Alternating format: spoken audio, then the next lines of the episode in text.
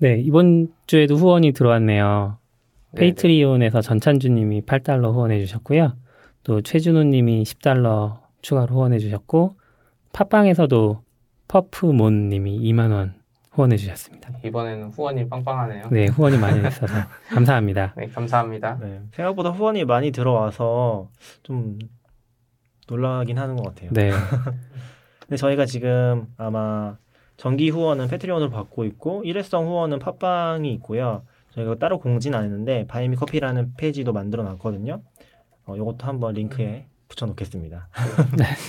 후원 이야기는 또 다, 다음에 자세하게 하- 해보고 네. 어, 오늘 저희가 지금 좀 특이한 장소에 와 있죠. 듣는 네. 분들은 이제 저희 목소리가 다르다고 느꼈을 것 같은데 어디죠 여기가? 한빛미디어 사옥 너무 답정너 같은 아, 느낌인데. 그렇긴 한데 팟캐스트 제- 아마도 녹음실. 음, 제 목소리는 좀 다를 거고 음, 어, 다른 분들 목소리는 좀 더 좋게 나올 거예요. 지금 약간 좀 확신이 안 되는 거는 저희가 여기서 처음 해보는데 약간 많이 녹음하지 않는 것 같은 느낌이긴 했어요. 음, 아. 좀 관리가 잘 안 된 느낌? 음. 그래서 지금 한참 장비로 헤매다가 이제 시작을 하는데 어 지금 마이크 세 대는 잘 들어가는데 한 대가 잘 안 되는 것 같아서 CCP 립싱이 잘 안 들어가는 것 같아서 최종적인 결과물은 좀 들어봐야지 알 수 있을 것 같긴 해요. 네, 이런 공간이 강남에 있었으면 진짜 돈 빌리고라도 했을 것 같은데 음. 아, 강남에는 아쉽다. 없어요? 강남에는 이런 스튜디오가 거의 없어요. 어. 잠, 잠실 쪽에 아프리카 그 유튜브 아, 아. 아프리카 방송 스튜디오 이런 거 있는데 어, 스튜디오 보면 거의 홍대 쪽에 있을 수밖에 없는 것 같아요. 팟캐스트라는 게 대부분 인문 이런 게 많고 음. 그런 출판이나 이쪽은 다 홍대에 합정해 있잖아요. 그쵸. 아, 약간 그런 니즈가 있는 것 같아요. 음, 음. 아무튼 지금 좋은 데서 와서 녹화, 녹음하고 있습니다. 네. 저희가 한 달치 후원을 통으로 써서 빌리고 지금 어, 오늘 게스트 와 계시잖아요. 네. 안녕하세요. 아, 네, 안녕하세요. 자, 자기 소개 해주셔야죠. 네, 안녕하세요. 저는 김한기고요. 루비 개발자로 일을 하고 있습니다. 어, 닉네임은 안 쓰시나요? 닉네임은 사실 잘 안 써. 있는데 아, 잘안 이름 쓰죠. 그냥 아, 이름으로. 네. 영어 이름 쓰면 되죠 이제. 네. 한 한이라고 했던데. 네, 한. 영어 이름도 더 어려운 것 한입니다. 같아. 한. 네. 네. 편하게 한기님이라고 할게요. 네, 그래 주십시오. 네. 오늘은 저희가 어, 이번에 조금 화제가 되고 있는 주제를 사실 저희가 화제가 되는 거 잘 안 다뤘는데 아니 이제 안 다루진 않았죠. 다뤘죠, 많이 네. 다뤘죠. 그러니까 좀 민감한 걸 안 다루죠. 음, 맞아요. Python 이런 거 안 다루고. 네? 아, 뭐 민감한 것까지는 아닌데 지금 현재 진행형으로 진행이 되는 이제 한국 인터넷 검열 문제에 대해서 문제까지는 아니고 아무튼 현상에 대해서 현상적으로 음, 바라보고 음. 있기 때문에 음. 그 얘기를 조금 해보려고 합니다. 이게 지금 어떤 일이 일어나고 있는 거죠? 이게 2월 며칠 전부터 시작된 거죠. 지금 안 되는 이틀? 현상이 이틀? KT에서 처음 시작했다고 하잖아요. 네. 아마 이틀 된 것 같아요. 네. 음, 제 기억엔. 정확히 뭘 막았는지 이런 걸 잘 모르겠어요, 저는. 아 모르는 척 하시는 거 아니에요? 아, 진짜로 모르겠어요. 좀 글을 읽어보고 했는데 잘 이해가 안 가서. 그 저는 그 지금 제일 간단하게 잘 설명했던 컨텐츠가 클리앙의 만화가 올라온 게 하나 있었잖아요. 아, 지금 링크가 안 걸려 있는데 아무튼 거기에 이제 있었던 만화가 한국에서 일어나고 있는 인터넷 검열 방식에 대해서 좀 설명을 했거든요. 근데 어 이게 뭐 기술적으로 정확하냐를 떠나서 굉장히 잘 설명했던 거 느꼈던 것 중에 내용이 뭔지 간략하게 얘기해 주실 수 있어요? 뭐 내용이 이제 기존에 있었던 warning 차단부터 시작을 해가지고 뭐 네. DNS 쪽에서 문- 어 DNS 쪽에서 이제 차단을 하는 거랑 이번에 SI SNI를 보고 차단하는 방식에 대해서 쭉 설명한 거거든요. 음, 뭐 반장 부반장 이제 비율을 해서 설명해 주신 건데 네. 아마 이런 부분에 대해서 좀 아예 관심이 없으셨던 분들은 요 만화를 보시면은 전체적인 흐름에 대해서 이해하기는 좋은 것 같아요. 음, 지금 그러니까 검열이 사실은 있었어요. 그러니까 검열이 HTTP는 확실하게 지금 일어나고 있는 상황이고요. 그러니까 우리가 HTTPS를 쓰지 않는 현황에서는 정말 많은 사이트들이 차단이 돼 있어요, 한국에. 네. 근데 그게 이제 뭐 단순히 성인 사이트뿐만이 아니라 몇몇 예제를 보면은 뭐 여성 낙태 관련된 사이트라든지 아니면은 트위터 몇몇 계정들이라든지 정치적인 관련된 것들 그런 거 차단이 돼 있거든요. 북한 사이트도 차단돼 있고. 그게 네, 맞아요. 검열과 차단이 동의어인가요? 어, 검열이죠. 사이트를 검열을 해서 차단한 네. 거기 때문에 음. 실제로 검열이라고 말할 수 있는 거죠. 그 부분은 이론의 여지는 없는 것 같아요. 네. 약간 그래서- 생각에 따라서 검열이라고 하면 내 데이터를 막 보고 검열하는 음. 것 같은데 사실은 어, 그 사이트를 검열하고 차단하는 어, 것도 그쵸. 있잖아요. 음. 예를 들어서 뭐 만화에서 이거 뭐 성인 만화에서 못 팔게 하면 그게 검열이잖아요. 어, 그러면 제가 궁금한 건 그 제가 주고받는 데이터를 이렇게 다 들여다보지 않고도 내가 특정 나쁜 사이트에 들어가려고 할 때 그 사이트 주변에 벽을 쳐서 막는다는 의미인 건가요? 그거는. HTTP 입장에서 보면은 네. 그냥 저 보고서 redirect를 시켜버리잖아요. 지금 이미 네. 그렇게 하는 거죠. 음. 그러니까 내가 다 들어가는 걸 보고서 이미 못 들어가게 다 막아버리고 있는 거죠. 그래서 이거는 HTTP는 현상적으로 진행이 이미 되고 있는 게 네. 그냥 트위터 특정 계정을 접속을 하면 HTTP로 그냥 안 들어가죠. warning이 떠요. 음. 그러니까 실제로는 한국이 거의 인터넷 차단 국가나 마찬가지인 거예요. 임의로 네. 정해진 기준을 가지고서 수많은 사이트들이 차단이 이미 돼 있는 거죠. 네. 그리고 그거를 굳이 표현하자면은 그 사이트 주변을 차단을 한다기보다는 내가 그 사이트로 가려는 시도를 막는 음. 게 아마 좀더 그게 또 정확하지 않을까. DNS를 그렇죠. 네. 바꿔놓는다는 의미인 건가요? 여러 가지 방식이 네. DNS를 바꾸는 거 아니고 HTTP는 그냥 redirect 시켜버리는 거예요. 중간에서 파- 패킷 받은 뭐 다음에 DNS 차단하는 게 제일 솔루션 차단, 차단하는 방식도 있죠. 방식이 네, 그거는 여러 여러 가지 방식. 개- 다음 단계인 거죠. 거죠. 그러니까 HTTP를 hijacking하는 게 이제 가장 오래된 오래됐다기보다 hijacking을 어, 어느 장비 정도에서 하는 거예요? 뭐 통신사 그, 장비? 네, 통신사 쪽에서 일반적으로는 통신사 쪽에서 그러니까 그게 단계가 너무 많고 네. 제일 간단하게 쉽게 resource 없이 하는 건 DNS고 말하신 대로 음, 통신사의 요청에서 1단계로 하고 그 다음 레벨이 뭐가 있냐면 공유기 레벨인데 이건 회사로 치면은 회사 네트워크 장비예요. 네. 그래서 예전에 보면 포털 사더라도 뭐 라인을 막는 거나 카카오톡을 차단하잖아요. 이런 건 회사 네트워크 장비 단에서 또 한 번 막는 거고 음, 또 위로 가면 국가 단에서는 통신사 단에서 막는 거고 음, 그 위로 그렇죠. 가면 또 뭐가 있고 이렇게 레벨이 여러 개가 있죠. 사실. 맞아요. 네. 음, 그래서 어쨌건 뭐 저는 이제 그게 중요한 건 아니고 네. 어차피 HTTP 같은 경우는 이미 차단이 이루어지고 있는 상황이라는 음흠. 거고 근데 이제 HTTPS 같은 경우는 그런 방식으로 차단을 할 수가 없거든요. 네. 그러니까 이번에 차단한 것도 굉장히 재밌는 게 뭐냐면 HTTPS 같은 경우는 기본적으로 서버랑 브라우저 간에 신뢰 관계를 구축해서 통신하는 거잖아요. 음, 그렇기 때문에 warning을 보여줄 수가 없어요. redirect를 시킬 수가 없는 거죠. 그래서 패킷을 그냥 drop 시켜 버려 가지고 drop이라기보다 어, TCP에서 RST라고 리셋 패킷을 주거든요. 그럼 그냥 그냥 접속이 끊겨 버리는 거예요. 그런 식으로 하기 때문에 그 사이트 접속을 했을 때 아무것도 안 나오는 상황이긴 해요. 음, 지금 끄는 상황이 그런 네, 지금 이제 며칠 전부터 있었던 상황이 네. HTTPS를 차단한다는 건데 네, 음, 그런 부분이 있는 거고 그리고 이제 요 앞단에서 조금 요건 이제 좀 이따가 얘기할 것 같은데 아무튼 그런 맥락을 통해서 지금 차단이 되고 있는 거고요. 그래서 이게 단 어, 어떤 방식이 업그레이드가 되고 있는 거죠. 한 단계씩. 어떻게 보면 한국의 방통위가 기술이 부족했는데 기술 업그레이드 한 거죠. 음. 그냥 하, 하던 대로 계속 했는데 아 이거는 음. HTTP 차단 못 하고 있다가 뭔가 솔루션을 샀는지 개발자를 채용했는지 기술이 업그레이드 된 거예요. 어떻게 보면 음, 어차피 맞아요. 차단한다는 음. 기조는 계속 있었기 때문에 네. 특히 중국 같은 경우는 외국 사람들한테도 유명한데 Great Firewall이라고 그래서 음, 만리장성처럼 HTTPS고 보고 다 차단하고 있었거든요. 네. 그 중국의 수준에는 우리가 못 미친 거고 음, 아니면 그거를 감당 못했거나 정부가 근데 그러면은 어, 기존에 감청하고 있던 수준에서 더 많은 내용을 감청한다 뭐 이런 의미는 아닌 거네요. 그냥 아니죠. 감청하는 수준은 아, 비슷하네요. 예, 아니에요. 하고 싶은데 못 하는 거죠. 예. 어, 근데 하고 싶은데 기술적으로 못 하니까 네. 그러니까 사실은 음, 이건 뭐 의지의 문제긴 한데 음. HTTP도 다 볼 수 있잖아요. 음, 근데 이제 기본적으로 보면 안 되겠죠. 네. 그게 이제 불법이냐 아니냐 법적인 판단까지는 모르겠지만 네. 근데 사실 지금 이런 분위기면 HTTPS 패킷도 볼 수 있으면 까서 볼 분위기인 거죠. 근데 그런 말도 많았어요. 음. HTTPS 패킷은 우리가 이제 안정하다고 이야기는 네. 하지만 사실은 그때 NSI 막 사건 터지고 할때그 NSI 그- 사건? 미국의 뭐죠? 유명한 애가 위키리크스인가 네. 할 때 NSI인가 무슨 미국의 정보기관 NSA인가요? NSA. 네. 그런 정보기관에 다 쳐다보고 있다고 할 때그 음, 우리가 진짜 신뢰하고 있는 루트 인증 기관까지도 걔들이 마술을 뻗치고 있다는 이야기도 음. 있었고 네. 요즘에 어, 음. 그 중국의 화웨이 장비에 뭐 보안 이슈가 있다고 하는 것도 우리가 HTTPS를 해도 사실은 그 윗레벨에서 엄청난 음. 기술적인 진보로 사실 음. 보고 있을 수도 있어요. 음. 우리는 이제 우리 기술 수준에서 이거를 이제 최대한 안 된다고 믿고 음. 그렇게 네. 하는 거긴 해요. 그래서 저도 기술적으로는 모르겠는데 막 그런 얘기들도 있어요. HTTPS 통신을 전부 다 쌓아놓는다는 얘기도 있어요.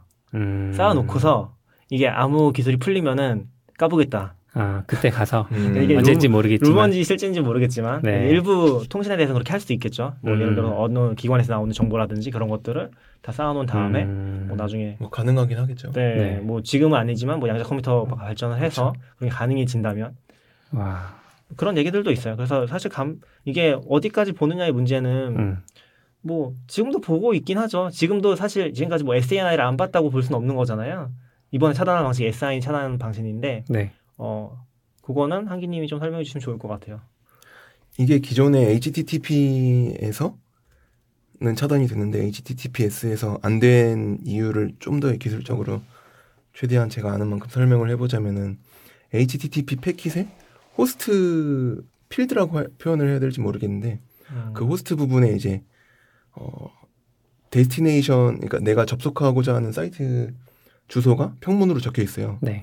이제 그래서 차단 기관이나 그런 곳에서는 그거를 어차피 평문으로 보고 나와 있으니까 그거를 보고 차단을 하는 건데 HTTPS는 그 내용 자체가 암호화돼 있어서 차단을 하고 싶어도 못 하는 거지. 주소지 자체도 네. 네. 그러니까 그 주소지라는 게 IP가 아니라 그 도메인. 네. 뭐 음. 네, 예를 들어 네이버닷컴이라고 하면 그쵸. 네이버닷컴이라는 네. 그 이름조차도 암호화가 돼 있다는 네. 거죠. 네. 그 네이버닷컴 써 있는 부분이 통으로 암호화가 돼 있어서 어, 어, 차단을. 못 했는데 음. 이제 이번에 새로 도입된 차단 방식에서는 그 H, 호스트 부분이 들어있는 그 패킷 그 내용 내용을 보는 게 아니라 그 내용은 암호화돼 있어서 못 보고 네. 그게 아니라 어 정확히 표현이 맞을지 모르겠는데 SSL handshake를 하는 부분에서 뭐 Client Hello, 뭐 Server Hello 이런 식으로 이제 handshake를 맺는 과정이 있는데 그 과정에서 Client Hello를 보내는 부분에 SA 우리가 말하는 SNI라는 부분이 있는 거고 그 부분은 현재 평문으로 돼 있어서 그 부분을 보고 차단을 하는 거죠. 제가 이거 조금 더 보충 설명이 필요할 것 같은데요. 네. 그러니까 어, 지금 우리가 너무 순서가 막 뒤죽박죽 돼 있는 것 같긴 한데 음. 조금만 더 앞으로 들어가서 얘기를 해보면은 이제 아까 HTTP랑 HTTPS 차이 얘기해 주셨잖아요. 근데 HTTPS로 통신을 하면은 기본적으로 얘기해 주신 것처럼 그 데스티네이션도 알 수가 없게 되겠죠. 근데 음. 문제는 어, 요 암호화가 안 되는 부분이 있어요. 예를 들어서 내가 DNS를 처음에 어떤 사이트 접속을 하면은 DNS 커리를 하는데 음. 그 부분에서는 DNS 커리를 할 때 그 부분이 암호화가 안 돼 있어요. 그래서 음. 원래 그 부분을 이제 감청을 해서 예를 들어 감청을 해서 문제 이제 그 검열을 하는 방식이 있을 수 있겠죠. 네. 당연히. 근데 그래서 DNS 오버 HTTPS랑이 나와서 DNS 통신도 HTTPS를 통해서 하면은 음. 암호화를 통해서 하기 때문에 어 중간에 개입을 할 수 없게 되는 방식이 이제 작년에 이제 나와서 도입이 됐던 걸로 알고 있고 도입이 됐다기보다 그런 것도 지원하기 시작했고요. 네. 근데 지금 문제가 되는 부분은 HTTPS 통신을 하더라도 HTTPS를 지원하는 서버가 있잖아요. 네. 근데 우리가 nginx 써보셨으면 아시겠지만 nginx 서버 하나에서 여러 개의 인증서를 지원하는 경우가 있잖아요. 여러 개의 server name을 가지고서 그렇죠. 인증서를 분리를 해서 예를 들어서 a.com으로 이제 호스트가 들어오면은 음. A라는 인증서를 주고 b.com으로 들어오면은 같은 서버에서 네. 어, b.com에 인증서를 주고 이런 식으로 setup을 할 수가 있잖아요. 네. 그럼 그 서버 에서 구분을 할 수 있기 위해서 요 SNI를 앞에 붙여주는 거예요. 요 부분은 SNI라는 부분은 destination이랑 같긴 한데 암호화가 안 돼 있는 거죠. 음. 그래서 그걸 암호화가 안 된 채로 handshake를 하는 거예요. 지금 한기님 말씀에 따르면 네. 그렇죠. handshake라는 네. 거는 서로 연결을 맺기 네. 위해서 안녕 안녕 이런 인사들을 그쵸. 주고받는 네. 건가요? 그때 SANI를 주는 거죠. 음. 그래서 지금 SANI가 암호화가 안 돼 있기 때문에 지금 차단 방식은 그 SANI만 딱 보고서 그냥 바로 차단해 버리는 거예요. 음. 네, 딱 그렇게 되는 거예요. 그리고 앞에 DNS를 말씀하셨잖아요. DNS 차단 방식과 HTTP, HTTPS 그 두 가지 차단 방식을 우리가 구분할 수 있는 게 뭐냐면은 DNS 차단 방식은 예를 들어 우리가 차단된 사이트를 접속해요. 그러면은 주소창에 차단된 사이트의 주소가 그대로 남아 있고 음. 밑에 화면만 warning.or.kr 네. 그 화면이 보여지는 거예요. 네. 근데 HTTP나 HTTPS 차단은 그게 아니라 어 아예 주소도 warning.or.kr로 바뀌어서 이게 뭐 기술적 용어는 redirect 네. redirect를 시키는 거 음. 그렇게 돼서 그 HTTP 차이가 보여지는 거죠. HTTPS는 그게 안 되지 않아요? 그래서 아까 전에 얘기했던 TCP IST 주는 방식으로 아 그러네요, 네 그러네요. 네. 네. 음. 그래서 아예 거예요. 차단 모습을 보면은 뭐 워닝 그런 걸로 가는 것도 아니라 그냥 네. 뭐 한- 페이지를 하얀 푸시할 수 화면이 없음. 나오는 뭐 네. 네. 접근- 그 화면이 아, 나오는 것 같더라고요. 그렇죠. 그렇군요. 그래서 지금 언론에서도 그 블랙아웃이라는 식으로 막 얘기를 하는데 네. 사실은 이게 안 되니까 못 하는 거죠.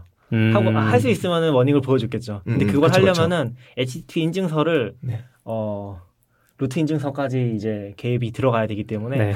더 위험해지는 거군요. 정보 가려면 할 수 있죠. 아. 한국의 모든 사이트는 co.kr을 쓰고 인증서는 kr 우리 마스터 인증서를 어. 놔두고 못할 건 네. 없죠. 근데 핸드쉐이크를 정상적으로 해야 되는데 핸드쉐이크 과정을 중단시켜 버리는 거예요. 네, 그래서 네. 더 이상 진행이 안 되는 거죠. 음. 맞아요. 그러면 마치 없는 사이트인 것처럼 느낄 수 있겠네요. 사용자 그 입장에서. 사이트가 어, 그렇죠. 알수뭐 없죠. 네. 사용자 입장에서는 그 사이트가 안 되는 건지 장애가 있는 건지 음. 없는 존재하지 건지? 않는 건지 음. 판단할 음. 수가 없는 거죠. 음. 네. 근데. 내가 딸마다 들어가던 사이트가 안 되면 아이들이 예, 장애겠구나 예, 예. 생각하겠죠. 음, 음. 근데 본인도 알 거예요. 사람들 웬만하면 지금 차단당한 거는 차단 당할 만했구나 뭐 이런 사이트들이 조금 있긴 하죠. 네. 네. 보통 뭐 성인 사이트들이 많이 얘기가 되고 있는 음. 상황이고 사실 이 주제에 대해서 저는 이제 좀 많이 얘기가 필요한 부분 중에 하나가 결국에 서로 설득이 필요하다고 보긴 하거든요. 네. 그러니까 이게 저 뭐라고 해야 되지? 표현의 자유라 표현의 자유라기보다는 통신 비밀의 보장이 되는 부분인 거잖아요. 헌법상에서 그 부분상에서 얘기를 하면은 결국 이거는 문제가 있는 부분이라고 보긴 하거든요. 결국에 음. 뭐 중국에서 하는 건 차이가 없어요. 근데 중국에서 하는 건 차이가 없는데 어 굉장히 자랑스럽게 하고 있는 거잖아요. 범위가 넓으냐 좁으냐의 차이인 정도만 네. 있는 거죠. 아니, 저 중국은 차라리 명확하잖아요. 어, 옛날 차단시키겠다. 우리나라처럼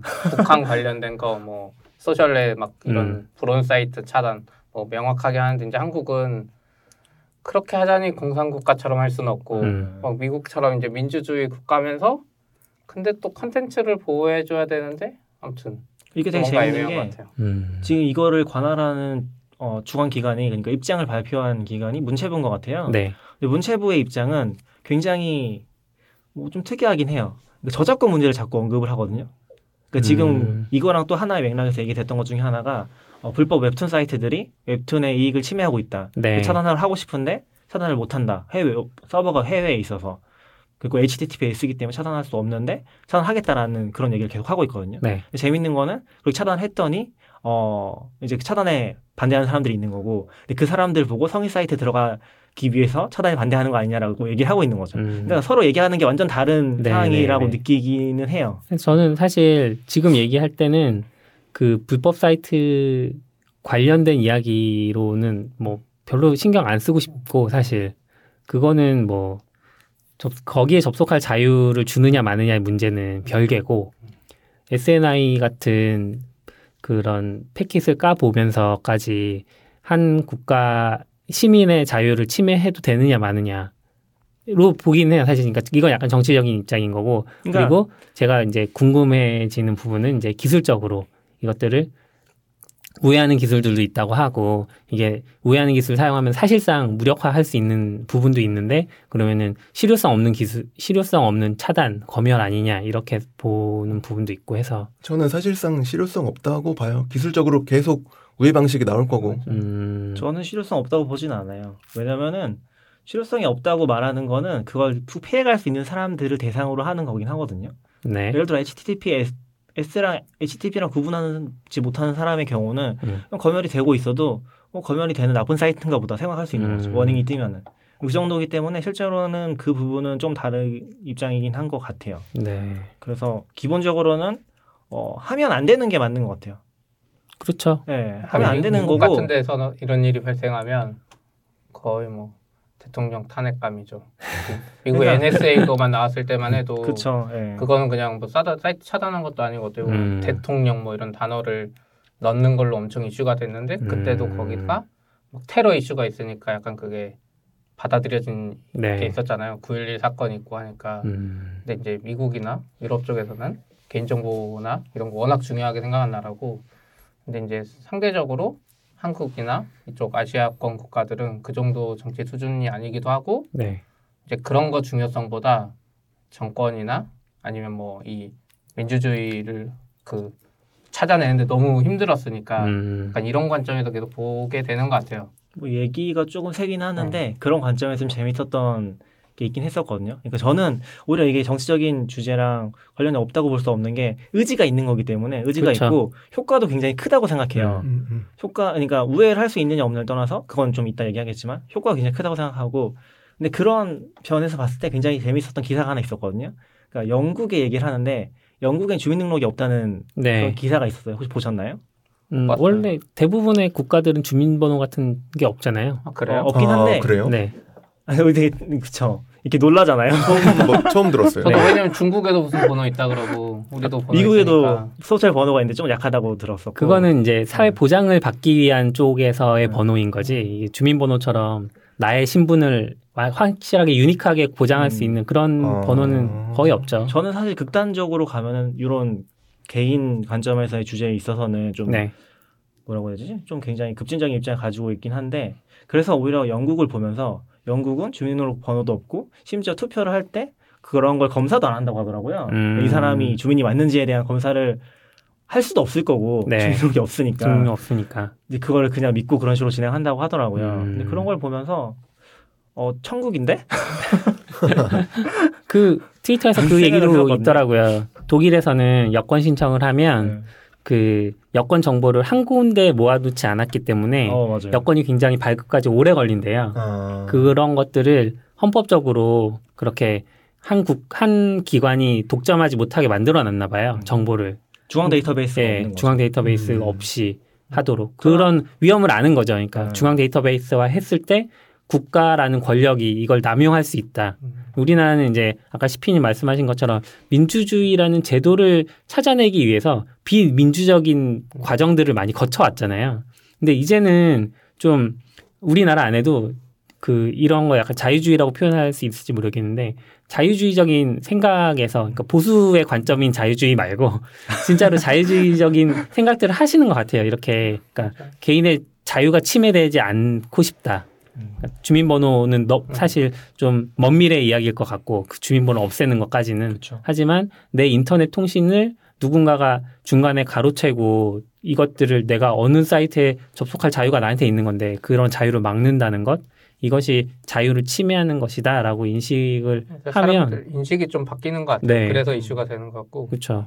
지금도 재밌었던 것 중에 하나가 이제 지난번에 이제 작년이었나 DNS 쪽에서 자꾸 뭔가를 해서 문제가 됐던 적이 있거든요. 그때 음, 또 비슷한 청원이 있었어요. 그러니까 패턴은 좀 비슷해요. 네. 이제 사람 이거를 반대를 하는 사람들이 있으면 또 너네 성인 사이트 들어가려고 하는 거 아니야? 패턴이 계속 무한 반복인데 네. 그때 청원이 한 2만 명 정도 들어갔던 것 같은데 어. 이번에는 좀 더 많이 화제가 돼서 음. 지금 어제 한 15만 명 아. 정도 그쵸. 들어갔었거든요. 어, 네. 제가 본 거는 16만 명 근데 넘은 뭐 것 같아요. 30만 명인가 넘으면 대통령이 뭐 해주는 20만 건가요? 명? 20만 명 네. 넘으면 넘겠는데요. 그래서 청와대에서 답변을 음. 해주는 거죠. 아마 며칠 해당 문제에 안에 대해서. 거의 넘어갈 것 네, 같아요. 네. 근데 그만큼 사실 또 이제 답변을 해야 될 거죠. 의무 뭐 이런 건 없다고 하더라고요. 의무까지는 없는데 이제 답변하겠다고 약속을 한 거니까 음. 그럼 답변을 하겠죠. 정치인한테 약속은 사실상 그렇죠. 의무보다 더 세니까. 근데 이거 이제 다시 원래대로 들어가서 아, 네. 그러면 이거 우회를 어떻게 해야 돼요? 제가 이제 지금 딱 앱, 앱스토어 갔더니 무슨 1.1.1.1이라는 앱이 앱스토어 상위 top 5가 들어왔어요. 네, 해가지고 아 이, 이게 이거 들어는 봤으니까 아 이거 하면 되나 보다. 음. 어, 아이폰 앱에다 받아서 네. 오늘 딱 켰는데 해서 뭐 차단됐다는 사이트 들어가봤는데 똑같이 안 되더라고요. 근데 아, 아마 네. 제 생각에 DNS 방식으로 차단이 된 사이트가 혹시 있는지 모르겠는데 네. 있다고 하면은 아마 들어가지지 않을까. 그런 사이트가 있으니까 지금 이 앱이 5위까지 올라온 건가요? 아니에요. 그러니까 DNS over HTTPS는 그 지원이 돼도 이미 아마 이 기술 SNI 똑같이 적용했으면은 drop돼서 못 볼 거예요. 그럼 그 앱을 받은 사람들은 다 실망하고 건가요? 있겠네요. 앱, 수, 앱 순위는 올라갔는데 어, 1.1.1.1만 쓰는 거 쓴다고 되는 건 아니고요. 그러니까 1.1.1.1을 쓰되 음. 어, DNS over HTTPS를 지원하는 뭐 브라우저 쓴다거나 그런 게 먼저 선행이 돼야 되고요. 음, 그래서 그거를 통과하더라도 SNI에서 이미 그 암호화가 안 돼 있으면은 어, TCP 연결이 종료되기 때문에 그거는 이제 접속이 안 되는 거죠. 어, 그러면 궁금한 건 1.1.1.1이라는 서버, DNS 서버, 얘는 뭔데 이렇게 그거는 이슈가 되는 건가요? 어, 한기님 설명해 주실 수 있나요? 이게 Cloudflare라는 CDN 업체? 이제 뭐 네. 다른 서비스도 여러 개 하고 있긴 한데 이 업체의 이제 DNS 서버인데 음. 뭐 저도 정확히는 모르겠는데 뭐 여러 public CDN, 뭐 root CDN이 아, 아, DNS가 DNS, 많이 네. 있는데 음. 이게 가장 빠르고 뭐 이런 식으로 된다고 하더라고요. 그러면서 이제 음. 여기에 어, 우리나라가 최근에 이슈된 것 때문에 기능을 넣은 건 아닌데 음. 뭐몇 달 전에 또 공교롭게 들어간 것 같더라고요. 몇 달 전? 예, 이제 DNS over HTTPS라는 방금 대건님이 언급하신 기능이 아. 들어갔는데 DNS의 기능이 이제 내가 도메인을 주고 그 도메인에 대한 IP 주소를 받는 거잖아요. 네. 그 질의하는 그런 통신조차도 암호화를. 한다는 거죠. 네, 그게 조금 어, 어떤 거냐면은 DNS 서버가 있는데 DNS 서버에서 이 DNS over HTTPS를 지원하는 서버가 있고 아닌 서버가 있는데 지원하는 서버인 거예요. 지원하는 음. 서버가 몇 개가 있고 그 중에 하나가 1.1.1.1을 음. 서비스하는 Cloudflare인 거죠. 그러면 두 번째로 이제 DNS over HTTPS를 지원하는 브라우저를 사용해야 되는 해야죠. 거잖아요. 안 하면은 그, 네. 그 아래 단계로 사용을 하겠죠. 아마 음, 안내 음. 통신을 하겠죠. 음. 그런 브라우저는 뭐가 있어요? 그거까지는 잘 모르겠는데. 아마 현재까지 알려진 거는 파이어폭스? 파이어폭스가 뭐 최신 버전이나 아니면 아니면 nightly 음. 그 베타 버전 뭐 개발자 음. 버전 이런 데서 설정을 수정을 하면은 된다고는 하는데 되게 소수의 브라우저만 가능한 거군요. 아, 그건 모르겠어요. 지금은. 그건 근데 모르겠어요. 아직 몰라요? OS까지도 할수 있을 것 같은데. 그러니까 저는 이제 요거에 대해서 확신을 음. 드릴 수가 없는 게 어, 이게 사실은 굉장히 큰 흐름에서 가고 있는 거긴 해요. 그러니까 예를 들어서 한 5년 전쯤에 그냥 일반 SI 업체 같은 이렇게 말하면 안 되나? 네. 안 일반적인. 조금 기술적인 거 신경 안 쓰는 회사들에서 HTTPS를 쓰자고 개발자가 얘기를 하면은 거의 100% 드랍됐을 거예요. 근데 그게 음. 제가 봤을 때 거의 5년 전도 안 됐다고 보거든요. 네네. 근데 이제 급물살을 타기 시작한 게 사실은 구글이랑 애플이 강제하기 시작하면서긴 음, 해요. 음, 음. 여기 CP님이 HTTP, 아, HTTPS가 아니라 아이폰 개발자도 잘 아시겠지만 네. 애플이나 그쪽에서는 통신을 할 때 HTTPS를 강제하는 식으로 바꿨었거든요. 정책을. SDK에서 음, 네. 통신이 HTTPS가 그쵸. 아니면 애초에 네. 앱에 음. 거부되고 네트워크 맞아요. 통신도 차단되죠. 그러면서 이게 정책적으로 구글, 뭐 애플도 그랬었고, 그다음에 모비즈, 모질라라든지 그런 업체들에서 그러니까 업체라기보다 파이어폭스 같은 걸 개발하고 있는 모질라 쪽에서 굉장히 강하게 이제 그런 것들을 주장을 했어요. HTTPS를 적용을 해야 되고 그것이 결국에 뭐 개인들의 프라이버시랑 연결이 돼 있는 부분이라는 얘기를 계속 했었거든요. 네. 강하게 주장을 해왔었고 그런 맥락에서 기술들이 하나가 둘씩 적용이 되고 있었던 거예요. 음. 그 중에 하나로 이제 DNS over HTTPS도 얘기가 되고 적용이 되는 단계에 들어가고 있는 거죠 지금. 네. 그래서 지금 확실하게 지원하는 건 파이어폭스 쪽에서는 지원하는 것 같고요. 다른 브라우저들까지 음. 뭐 되는지 안 되는지 제가 체크를 해보진 않았어요. 그렇게만 하면 우회할 수 있다. 아닌 거죠. 아까 안 된다고 했잖아요. 안 되는 이유는 뭔가요? DNS 단에서 막는 거고, 그러니까 네. 아, 그렇죠. DNS. 그러니까 만약에 전제가 있어야 돼요. 음. 어떤 사이트가 DNS 방식으로만 차단이 된다 네, 하면은 그쵸. 그거는 네. 우회가 가능하죠. 네, 네. 아 그러니까 이건 맞아요. 그건 무슨 얘기냐면 국가에서 차단할 수도 있지만 음. 또 회사에서 차단할 수도 그쵸, 있는 거고 여러 단계가 아. 있는데 그 방식만 쓰고 있으면 되는 건데 음. 이게 결국에 그 평문으로 통신을 하는 게 두 번인 거잖아요. DNS 서버랑 한번 통신하고 네. 그다음에 SNI. S, 어, SNI 할때 그 타겟 서버한테 보내는 거 한번 음. 통신하는 거잖아요. 네. 그럼 이제 여기를 막고 있는 거죠. 음. 지금 차단이 되는 부분은. 그것도 우회가 돼요? 아 그것도 우회가 된다고는 하는데 네. 이게 좀 조건이 있어요. 그러니까 지금 어 지금 Cloudflare에서 공개를 한 이 ESNI 기능이 작동을 하고 있는지 체크하는 사이트가 있거든요. 네. 거기에 들어가 보시면은 음. Cloudflare ESNI checker 이건가요? 네 맞아요. 거기에 들어가 보시면은 음. 네 가지 이제 표시가 나올 거예요. Check My Browser를 누르면은 네. 네 개의 이 내용이 나오거든요. 음. 네, 저는 크롬에서 열었는데 네. TLS 1.3 하나만 열리네요. 팝업도 체크. 됐네요. 네, 저도 지금 파폭이 예전 버전이라서 그런 것 같고 네. 제가 집에서 이제 체크를 했을 때는 음. 어, 최신 베타 버전을 쓰시고 이게 몇 가지 또 about 설정을 해야 되더라고요. about 네. config란 페이지가 있어요. 네. 거기서 몇 가지 설정들을 바꿔줘야 돼요. 음. 그것도 저희가- 라이트 버전 말고 정식 버전에서도 방금 말한 about config 몇개 설정을 하면 DNS over HTTPS까지는 음. 아 음. 맞아요. DNS over HTTPS까지 지원을 하고요. 근데 지금 secure DNS까지 지원을 하는 거죠. 근데 encrypt SNI는 제가 어제 최신 버전으로 테스트 해봤는데 설정을 바꿔도 안 되더라고요. 그래서 어. 그래서 66 베타 버전을 설치해서 이제 같은 설정을 넣었더니 네. 일단 되긴 했어요. 그래서 어. 정확히는 모르겠는데 베- 그러니까 stable에서 된다는 얘기가 있긴 했었거든요. 근데 그게 지금 정확히는 모르겠어요. 근데 베타에서 확실하게 됐어요. 근데 네. encrypt SNI 같은 경우는 지금 아까 말해 주셨던데 그 타겟 서버에서 지원을 해야 되는 거죠, 우선 또. 맞아요. 여기도 밑에 써 있는데 아, 내가 이 네 가지 테스트 다 통과하면은 이제 내는 보안 문제 아무것도 없는 거냐 그런 얘기가 있거든요 밑에 네. FA, FQ처럼.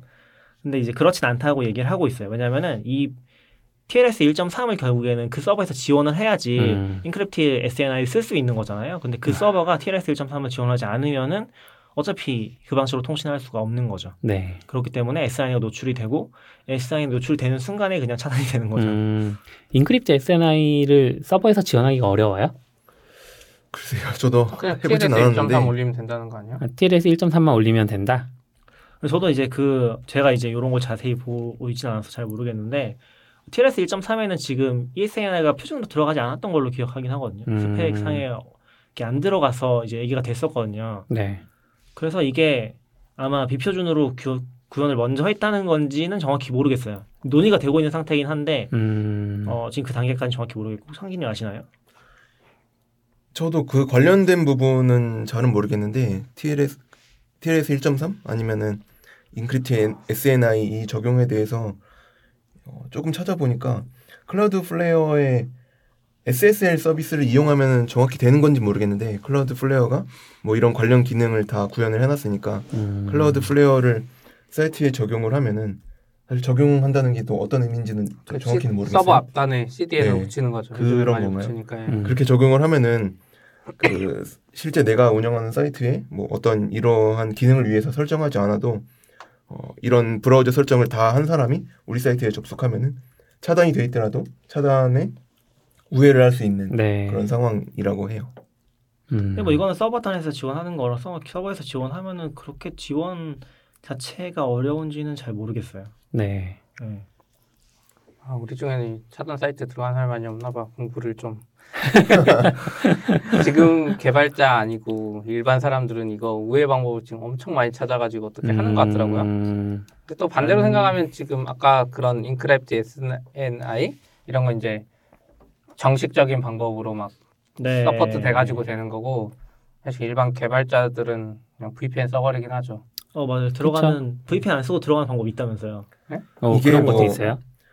뭐 그냥 쉽게 할 수 있는 방법은 아닌데 어, 이제 어떤 분께서 그냥 POC 그냥 개념 증명 정도로만 해서 유튜브를 네. 찍으셨는데 어, 그러니까 소켓을 그러니까 패킷 HTTP 패킷을 보내는데 이거를 어 코드로 보내는 거죠. 그래서 코드로 보내는데 이걸 또 한 번에 보내는 게 아니라 어 패킷의 크 패킷을 두 개로 쪼개 가지고 두 개로 쪼개서 보내는데 슬립을 한 1초 정도 주고 이렇게 보내니까 지금 방식이 보냈을 때 이제 어, RST 패킷을 보내 가지고 차단을 하는 방식인데 네. 그렇게 해서 하니까 RST 패킷이 안 오고 정상적으로 핸드쉐이크가 되고 어, 정상적으로 접속이 됐다. 이런 이제 POC를 올리신 분이 계시고 또 좀 더 보니까 이제 그 POC를 기반으로 안드로이드 앱도 만들고 아이폰 앱도 만들고 이렇게 하고 계신다는 분이 있다고 하더라고요. 아, 어, 빠르네요. 아, 만들면 대박 나겠는데요? 그 부분의 얘기는 뭐 공익적인 목적을 위해서 다 public으로 공개를 할 거고 네. 소스까지 공개를 할 거다. 뭐 이렇게 본 것 같아요. 음, 네. 그게 패킷을 나눠서 보낸다는 거는 이제 그 패킷이 어떤 의미인지 모르게 하겠다 이런 건가요? 아, 아마 좀 나눠서 보내면은 이제 딱 받았을 때 온전하지 않은 형태니까 네. 조금 뭐 그 차단 룰에서 조금 비껴가거나 음. 이런 거 아닐까요? 저도 네. 음. 그 정도까지는 좀 더 파봐야 되지 않을까. 음, 요 유튜브는 링크를 해둘게요. 근데 사실 궁극적인 이제 이 선, 선두주자가 있었으니까 선구자들을 보면 네. 중국에서는 VPN으로 다 우회했잖아요. 이런 방법 안 쓰고. 중국에서는 이제 인터넷과 VPN이 거의 동의어처럼 사용되는 네. 것 같더라고요. 그래서 중국에서 하는 법을 보면 아 이런 우리가 이런 쓸데없는 방법 다 필요 없고 아, 역시 VPN이다 이런 생각을 하는데 최근에 중국이 VPN도 차단에 들어갔어요. 음, 그몇 개 알려진 VPN들 많거든요. 그 서비스형으로. 그래서 아, 이 다음 세대는 어떻게 우회해야 되냐 이런 거는 중국어를 빨리 배워서 중국 사람들이 어떻게 우회하는지를 보면 이 트렌드상 그렇죠. 예, 좋지 않아요. 아니, 근데 어떤 기사들을 보면은 VPN도 뭐 차단할 수만 있으면 차단하고 싶다는 식으로 거의 얘기를 하는 것 같긴 하더라고요. 음. 그러니까 이게 이제 정부도 어떻게든 기술적으로 우회하면 다 할 수 있잖아요. 어떻게 막 꼼수를 쓰고 해서 근데 이제 주 타겟 대상은 그런 것 같아요. 일반 사람들 기술을 잘 모르는 기술을 잘 모르는 일반 사람들이니까 VPN까지는 열어줘도 되는 거예요. 근데 음. 사람들 사이에 VPN이 너무 많이 퍼지고 VPN이 이제 막 서비스 월 구독형으로 너무 퍼지면은 음. 중국처럼 또 그걸 차단하게 되지 않나 싶긴 한데 근데 뭐 와, 우회 방법이 뭐 쉽진 않네요. VPN 아니면 지금 들어보니까 그렇죠. 네. 근데 이거 자체가 현실적으로. 우회를 떠나서 우회를 해야 된다는 것 자체가 암울한 거죠. 음. 네. 근데 뭐 그냥 빨리 적응하고 중국처럼 뭐저 일상생활에 문제가 있는 거 아니에요. 근데 그쵸. 이제 어쨌건 그런 거 자체가 감시당하는 것 자체 찝찝한 거죠. 문제인 거고. 근데 이 문제를 보면은 Mozilla나 Cloudflare에서 쪽에서도 굉장히 세게 얘기를 하고 해왔긴 하더라고요. 맞아요. 저도 작년 재, 작- 재작년까지 모르겠는데 작년에도 이런 얘기들이 이렇게 뭐 터지면서 계속 올라왔었잖아요. 사실 Cloudflare는 작년에 다른 문제로 더 시끄러웠었는데 음. 작년 맞죠? 클라우드 문제 터졌던 게 무슨 문제인가요? Heartbleed 그거 말씀하시는 건가? Heartbleed 말고 Cloudflare 문제가 뭔가 있었는데 아, 아, 잘 기억이 하트 안 블리드가 나요. 아닌데. 뭐 있었잖아요. 네, 있었어요. 아무튼 그런 것 때문에 더 네. 시끄러웠는데 근데 클라우드 블- Flare 블로그 쪽을 보면은 이 보안 관련된 얘기를 계속 엄청 세게 하더라고요. 그래서 음. 1.1.1.1 공개한 것도 그렇고 그러니까 DNS 서버 HTTPS를 지원하는 DNS 서버를 공개한 것도 그렇고 그리고 또 뭐가 있었는데 그리고 ESNI 쪽도 이걸 어떻게 얘기를 했냐면은 ESNI가 어 지금 제가 링크 이것도 안 걸어놨네. ESNI가 약간 인터넷 결점이다 마지막 결점이다 이런 식으로 얘기를 했어요. 아, 그런 음. 식으로 강하게 얘기를 했더라고요. 그렇죠. HTTPS 방식의 네. 마지막 화면. 근데 이게 음. 미국이나 이쪽에서도 계속 신경 쓰는 이유는 있어요. 사실 한국보다 더 먼저. 그쪽 워낙 그게 민감하고 그 911이랑 이제 NSA 그 위키리크스 터지면서 정부가 감청한다는 걸 이제 심각하게 받아들이는 데가 있었고 음. 그 대표적인 주자가 모질라랑 몇 음. 군데 있었죠. 그래서 이제 그걸 준비를 이제 오랫동안 하고 그쪽도 막 신경 쓰는데 이 표준 이런 방식이다 보니까 빨리 안 되는 게 문제인 것 같아요. 맞아요. 하려고 해도 빨리빨리 뭐가 안 돼. 음. 그래서 이제 파이어폭스가 힘이 더 셌으면 빡빡 해버렸을 텐데. 그래서 원래 작년인가 재작년부터도 HTTPS 아니면은 아예 접속 권장 안 하도록 바꾼다고 계속 얘기했었잖아요. 크롬에서도 네. 그렇게 음, 표시한다고 음, 했었고 음, 그런 과정에 있는 것 같아요. 그래서 지금도 보면은 사실 우회라고 하면 좀 이상한데 결국 ESNI 지원하는 방식이 표준이 되면은 음. 어 사실 뭐 이런 거 걱정할 필요는 없긴 하겠죠. 기본적으로 내 음. 정보를 누군가 중간에서 가로채서 볼 수는 없는 거니까. 그 근데 정부도 또 다른 방식을 또 고안해 내겠죠. 맞아요. 중국을 보면 돼요. 중국의 트렌드를 보면 돼요. 아 중국이 차단하고 있으면 아 이게 불가능하지 않구나. 정부에서. 이거를 검열한다는 게 어, 내용을 보고 검열한다기보다는 아까도 얘기했던 것처럼 리스트들이 있는 거잖아요. 음. 그 리스트는 누가 결정해요? 이제 정부의 여러 방통위? 담당자들이 네, 아, 제가 방통위도 하고 이제 방통위. 문체부가 결정하면 문체부가 할 거고 저기 뭐죠? 안기부? 안기부가 결정하면 안기부 것도 넣어. 국정원. 네. 아, 국정원. 국정원. 근데 이게 네. 안기부는 저기요. 옛날 시대에 어, 그러면은 그 언제 언제? 요청들을 수집해서 실행하는 기관도 있겠네요. 그게 방통위에서 이제 정하고 실행하는 네. 기관은 통신선거죠. 아, 통신사 공문으로 내려보내면 그러니까 지금 하고 이번에도 좀 이상한 게 정, 문체부 쪽에서 인터뷰를 했던 것 같은데 우리는 차단한 게 아니라 KT가 알아서 한 거다라는 식으로 좀 성급히 하는 얘기도 있었어요. 아, 그런 식으로. 말하는 인터뷰가 있었어요. 그래서 문제가 있긴 한데 근데 이거는 이제 가- 아마 연장선상에 있을 것 같은데 음. 이전에 보면은 2015년에 그 레진 차단됐던 거 기억하시나요 혹시? 레진이 뭐예요? 레진 코믹스. 레진 코믹스요? 네. 아, 설마 해서 여쭤본 거예요. 아, 레진 코믹스 몰랐던 건 네, 아니고. 레진 코믹스 아. 차단됐었어요. 레진 코믹스가 며칠 정도 차단이 됐을 거예요. 하, 짧아도 하루 정도 차단됐을 건데 와. 그게 지금 사건을 보면은 2015년에 어, 방송통신위원회에 방심이라는 데가 있어요. 방송심의위원회가 있고 네. 거기에 통신심의소위원회라는 게 또 있어요. 음. 거기서 이제 통신과 관련된 사이트들을 차단할지 말지 결정을 해요. 네. 근데 22회 회의에서 보면은 쭉 있거든요. 그래서 뭐가 뭐가 뭐가 있, 어떤 사이트가 있었고 어디 음. 어디에 위반이 되니까 차단하겠습니다 하면 아 네 그렇게 하세요 하고 딱 때리고 차단해요. 음. 그렇게 하다가 그게 사이트 이름이 공개가 안 돼 있는 것 같더라고요. 음. 그래서 정확히 모르겠는데 그 22회 회의에서 레진이 어떻게 들어가가 차단이 된 것 같아요. 아. 그래서 차단이 됐고 근데 이제 워낙 큰 사이트고 네. 이제 스타트업에서 워낙 유명했었고 그리고 그쵸. 정상적인 서비스이기 때문에 이제 계속 거기에 대해서 반발이 있었고 사용자나 이제 서비스 반발이 음, 있었고 기억나는 것 같아요. 네. 네, 23회 때 이제 이렇게 풀어줬거든요.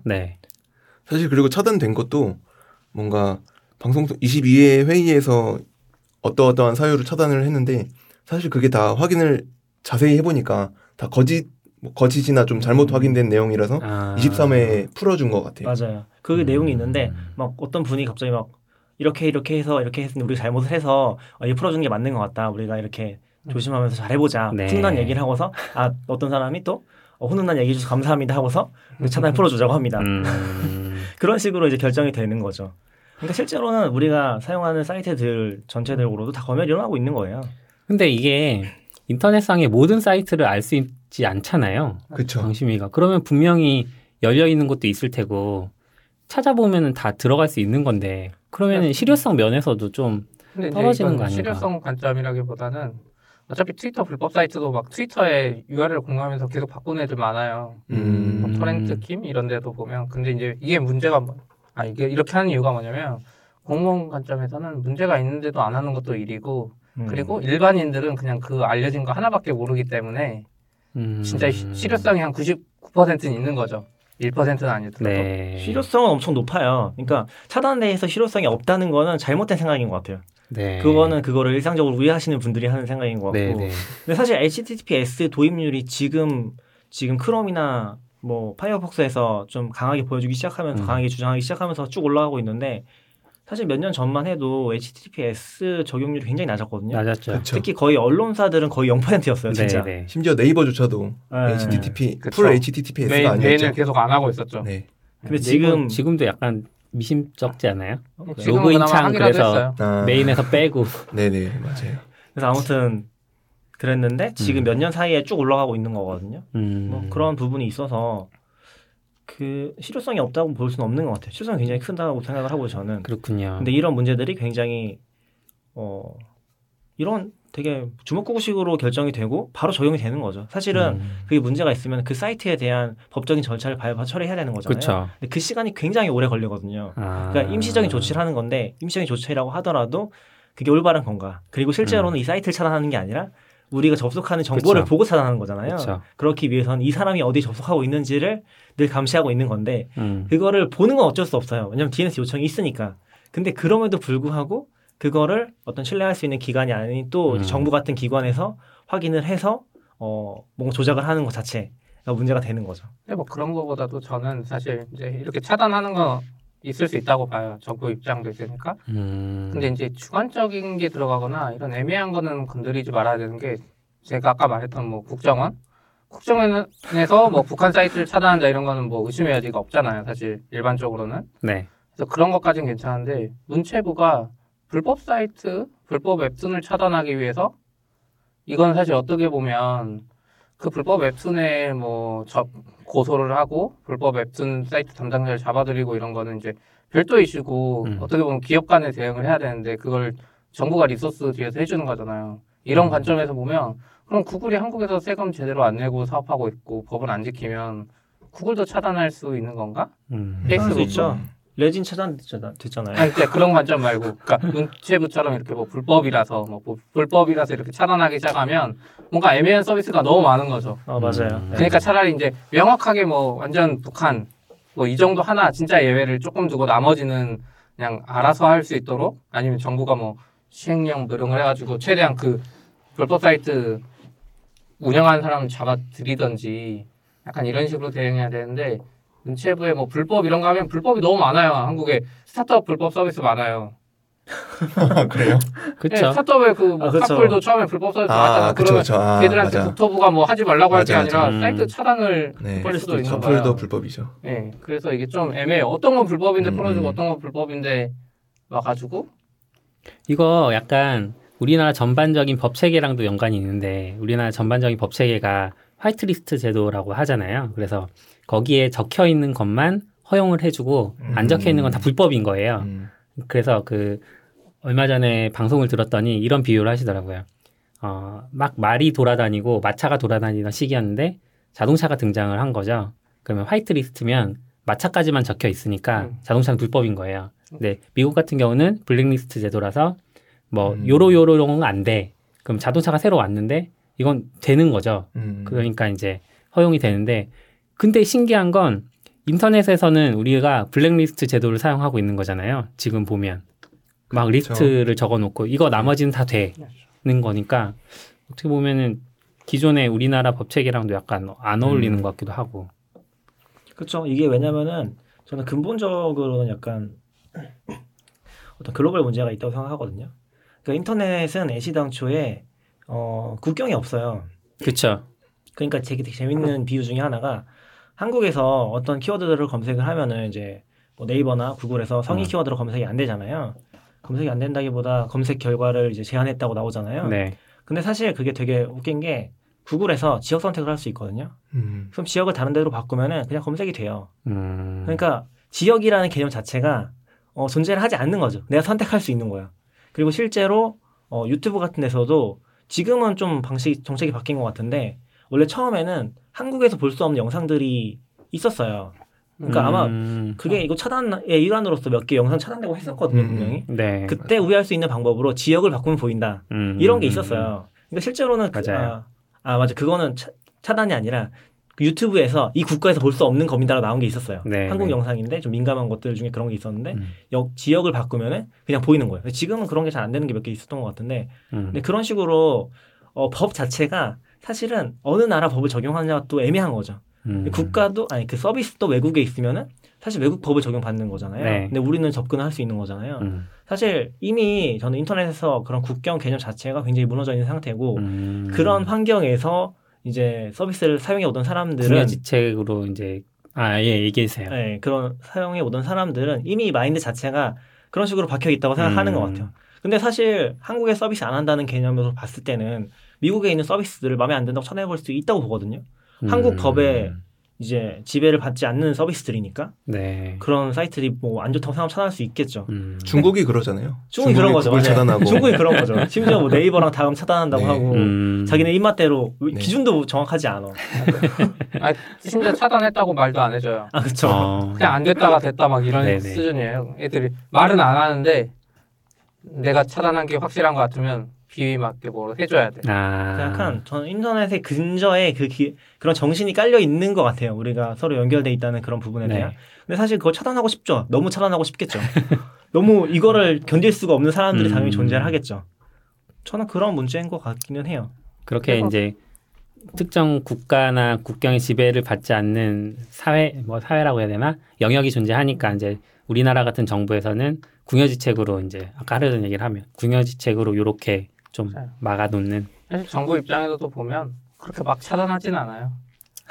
마구잡이는 아닌 것 같은데 네, 확실히 이제 보면 이제 네. 열심히 네. 이분들도 고민하면서 하는 거긴 하고 음, 근데 음. 논란거리가 되는 차단을 해서 문제가 되는 것 같아요. 뭐. 논란- 논란이 그렇죠. 계속 되죠. 아니죠. 네. 그, 그 가능성이 있다는 것 자체를 어, 받아들일 수 없는 사람들이 있는 거죠. 아, 그렇죠. 그런 그런 것도 있고, 있고. 네. 네. 가능성 자체를 차단했으면 좋겠다는 사람이 있고 음. 정부 입장에서는 아 우리가 진짜 열심히 음, 잘하고 있다고 생각하는 거고 그냥 그 차이점이 있는 것 같아요. 근데 이게 되게 애매한 문제인 것 같아요. 왜냐면은 이게 검열 문제가 들어가는 거잖아요. 네. 근데 검열을 하더라도 사용자들이 접속할 수 있으면 검열의 실효성이 없는 거잖아요. 음, 그러면 결국에 감청을 해야 되는 건데 그러면 이런 사람들이 존재할 수 있는 거죠. 검열을 위해서 감청할 수도 있다고 하는 사람들이 존재하는 거죠. 음, 존재하죠. 네, 그게 저는 굉장히 이게 정치적 센스로서 받아들일 수 없는 부분이긴 하거든요. 근데 그- 그 정치적도 있고 음. 여러 가지 이슈가 있어요. 만약에 9.11 같은 사건이 또 터지면 그때는 이제 미국 정부에서 강제로 네트워크 장비에 칩을 심어야 된다는 게 일반인들 음. 입장에서는 받아들여지겠죠. 음. 왜냐면 막 아니야. 내가 죽고 가족이 죽고 있는데 음. 매일매일 죽고 있으면 이제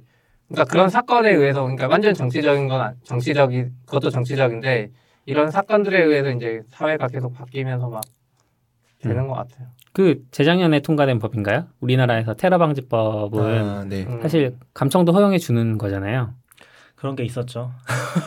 네. 정확히는 저도 잘 몰라요. 아직 존재하는 법입니다. 네, 알고 있어요. 네. 음, 그때도 참 암울했는데. 네. 그러니까 사실 이게 사람들의 입장에서 지금 굉장히 좀 불만스러운 것 중에 하나가 그런 스탠스인 것 같아요. 그러니까 음, 이번에 정권이 바뀌면서 이런 부분에 대해서 더 나아질 거라고 생각한 부분들이 분명히 존재했는데 네. 사실은 그거는 중요하지 않은 거죠. 그 스탠스는 이게 정권의 문제가 아니라 그냥 바닥에 기저에 깔려 있는 게 똑같은 것 같아요. 인터넷에 그렇죠. 접, 그 인터넷을 차단해도 된다는 그런 mindset 음. 자체가 사실 트위터에서 엄청 날리니까 이게 사회적으로 엄청 그 중요한 이슈 같긴 하지만 아까 얘기하셨던 것처럼 청원을 하는 사람들의 또 많은 분들은 또 이제 개인이 보고 싶은 사이트를 들어가고 싶은 욕구 때문에 청원하시는 분들도 계실 거고, 그러니까 아니, 우리처럼 그렇게 생각하면 안 된다니까요. 들어가고 싶은 사이트를 보고 있기 때문에 그건 뭐 개인 관점에서 그럴 수 있는데 네, 근본적인 청원 그 자체는 그건 아닌 것 같아요. 그러니까 청원 차단하지 말라는 거죠. 내용 자체는 그런데 네. 이제 그 청원을 하시는 분들 입장에서 보면 왜냐하면 지난번에도 비슷한 청원이 있었지만 그땐 잘 안 됐는데 이번에 좀 더 강력한 대책이 나오니까 어, 내가 사용하고 싶은 사이트를 못 들어가 그래서 청원에 동참하시는 분들도 계실 것 같고 일반인들이 이제 네. 이런 거 다 모르고 내가 들어간 거 못 들어가면 아 이거 청원하면 그러니까요. 싶은 분도 있을 거고 그러니까 요번에 이제 그렇게 몰리는 이유는 아마 그런 이유가 크지 않을까. 근데 이제 막상 어, 개인의 자유라는 측면에서 고민하는 분들은 아직까지는 그렇게 많지 않은 것 같아요. 사회적인 전반적으로 보면 그러니까 딱히 이제 30, 20만 넘어도 정부에서도 뭐라고 말 못할 것 같아요. 그렇죠. 얘기하기 어려울 것 같아요. 네, 뭔가 차단 안 하겠다고 할 수도 없고 네. 하겠다고 할 수도 없고 그러니까 이게 맞아요. 어, 네. 저는 이제 그 정치인 그러니까 정- 여기서 정치인이라면 국회의원으로 보면 어, 사회 의 구성원들이 얼마나 많이 존재하느냐는 결국 국회의원 비율로 나타난다고 생각을 하거든요. 결국에는 지금 당장은 아니더라도 그래서 예를 들면 개인의 자유를 정말로 중요하게 생각하는 사람들이 뭐 한국 인구의 뭐 20% 30%가 되면 국회의원 중에도 분명히 지금 나서서 이거는 불법 사이트를 를 차단하고 말고의 문제가 아니라 개인의 자유를 보장해야 되는 문제다라고 이야기하는 사람이 있을 거란 말이죠. 300명 중에 2, 30%면 꽤 많은 수가 말을 해야 되는데 아직 국회의원 중에는 이런 이야기를 하는 사람이 거의 없잖아요. 그러니까. 제가 볼 때 이제 사회적으로 그런 응. 개념 관념을 가지고 발언을 하고 하는 사람들이 적다고 생각을 하는 거죠. 음. 근데 그런 이제 뭔가 그런 보안이나 이제 네트워크 상에서 보안 이런 게 다 인식하긴 해요 조금씩 국회의원들 다 텔레그램 쓴다 그러잖아요 음. 아무렇지도 않게 근데 그건 이제 개인의 자유라는 쓴다고. 관점보다는 어. 내 데이터 털리기 싫어. 아니 그것도 비슷한 거죠. 거죠. 왔다 갔다 하는 네. 게다 같은 거죠. 아이폰도 음, 아이폰 국회의원들 많이 쓰고 하는 이유가 뭐 녹화 녹음도 안 되고 그걸 풀어주지도 않고 음, 비슷한 관점이에요. 그러면 우리나라는 지금 그러니까 미국도 마찬가지인데 삼성 갤럭시 폰을 쓰면 안 되나? 음. 왜냐면 미국에서는 아이폰은 절대 안 풀어주잖아요. 네. 음. 근데 갤럭시는 뭔가 협조를 했으니까 그 이야기가 음, 없었겠죠. 음. 그러니까 그런 것도 사실 다 같은 관점이에요. 뭔가 보고 싶을 때 볼 수 있느냐 없느냐. 근데 음, 다 비슷한 관점인데 완, 완벽하게 또 안 볼 수는 없는 거고 막 애매한 관점이 계속 생겨야 해서 이게 끝이 없는 문제인 것 같아. 근데 기술적으로 개발자들은 완벽함을 추구하긴 해야죠. 음, 얘가 보고 싶어도 정치적인 거는 뭐 그렇다 쳐도 우리는 완벽하게 차단하는 걸 이제 추구하는 거죠 개발자들은 음. 엔, 엔지니어들은 그런 걸 추구하는 게 맞는 것 같아. 그래서 세상이 바뀔 수도 있죠. 엔지니어들이 너무 잘 만들어놔서 아무리 하려고 해도 못해 음. 이런 세상이 생기면 사실 거의 그런 방향으로 가고 있긴 한 거죠. 어쨌건 TLS 1.3통 그게 거기 안에 ESNI가 들어가고 이제 그런 것들이 일반적으로 사용되기 시작하면은 어, 사실 하고 싶어도 못 하게 되긴 하는 거거든요. 음. 그게 아니면 이제 통신사 단에서 그쪽 서버들을 다 막아버린다던가 그때는 이제 막 여기 여기 CCTV 다 달아야지 어쩔 수 없어서 네트워크 없고 그때 이제 아마존 전체 다 차단해 버릴 수도 있죠. 와, 네트워크 감시보다 CCTV가 더 싫은데? 이제 뭐 그렇게 하겠죠. 뭐 방법이 없으면 어쨌든 방법을 찾으려고 할 테니까. 음, 이제 그럼 1984잖아요. 1984. 그렇죠. 1984를 안 봐가지고 음. 그냥 다 감시 감시되는 사회. 그래요? 네. 저는 약간 그런 생각을 하긴 하는데 아직 개발자로서 내 걸 완벽히 보- 그 보호할 수 없다는 걸 알기 때문에 음. 내가 하는 모든 행동은 다 누군가 보고 있겠구나 이런 걸 항상 염두하면서 살고 있긴 해요. 지금 이제 이건 넘어가도 될까요 이제? 네, 뭐 이야기할 뭐거 있으세요? 넘어가시죠. 네네. 이게 이제 약간 이것도 비슷한 관점인데 이건 이제 또 다르게 느껴지는 관점이에요. 아이폰 쪽이 최근에 아이폰 앱 쪽에서 좀 문제가 많이 됐어요. 아이폰 앱에서 음. 어, 사용자 동의 없이 화면을 녹화하는 앱들이 발견됐어요. 사용자 화면을 어, 앱 사용하는 음. 화면을 녹화해서 어디로 보내요? 네. 녹화해서? 그쪽 서버로 다 어, 보내요. 뭐야 그래서 이게? 이 사람이 이 버튼을 눌렀고 이 버튼을 눌렀고 여기에 무슨 텍스트를 쳤고 이게 다 저장돼요. 음. 근데 이게 이렇게 말하면 좀 오버한 거고 사실은 네. 이 데이터를 애초에 수집하는 목적은 글래스박스라는 뭐 비슷한 회사들이 많아요. 그래서 구글 아날리틱스보다 좀 더 고급스럽게 사용자의 행동을 추적해주고 UX를 음. 분석할 수 있고 음. 구매 경험을 추적해서 어디서 이탈됐는지 알려주고 이런 걸 하겠다 이런 분석 서비스들이 있어요. 네, 네. 근데 이 분석 서비스들 관점에서는 사용자 UX도 보고 해야 되기 때문에 음. 그 화면 하나하나를 다 캡처하고 영상으로 찍어가지고 자기들 서버로 보낸 다음에 이 앱 개발자들이 볼 수 있는 거예요. 이 사람이 도대체 어디서 이탈했나? 텍스트에 뭐 카드 번호 음. 어디를 치다가 이탈했나? 그래서 이게 엄청 비싼 솔루션이에요, 사실. 그래서 이런 걸 넣어놨었는데 문제는 사용자의 동의 없이 이게 가능했던 거죠. 음. 이게 앱으로 가능한 거예요. 앱을 그- 설치한 그 앱- 사람.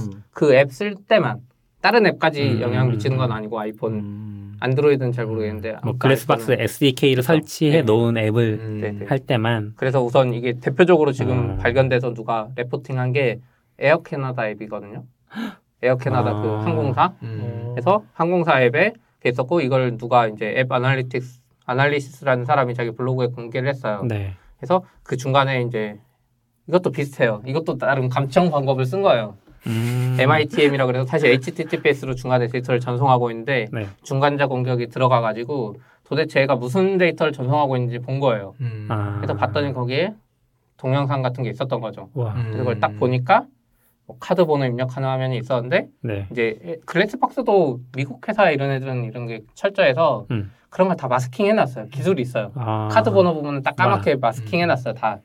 근데 앱 에 녹화될 네, 시점부터 벌써. 시점에. 어. 근데 녹화 안 된 부분이 있었던 masking 안 된 부분이 잠깐 있었던 거예요. 아. 그걸 찾아낸 거예요, 이 사람이. 그래서 카드 번호가 거기 다 찍혀 있는 거예요. 아이고.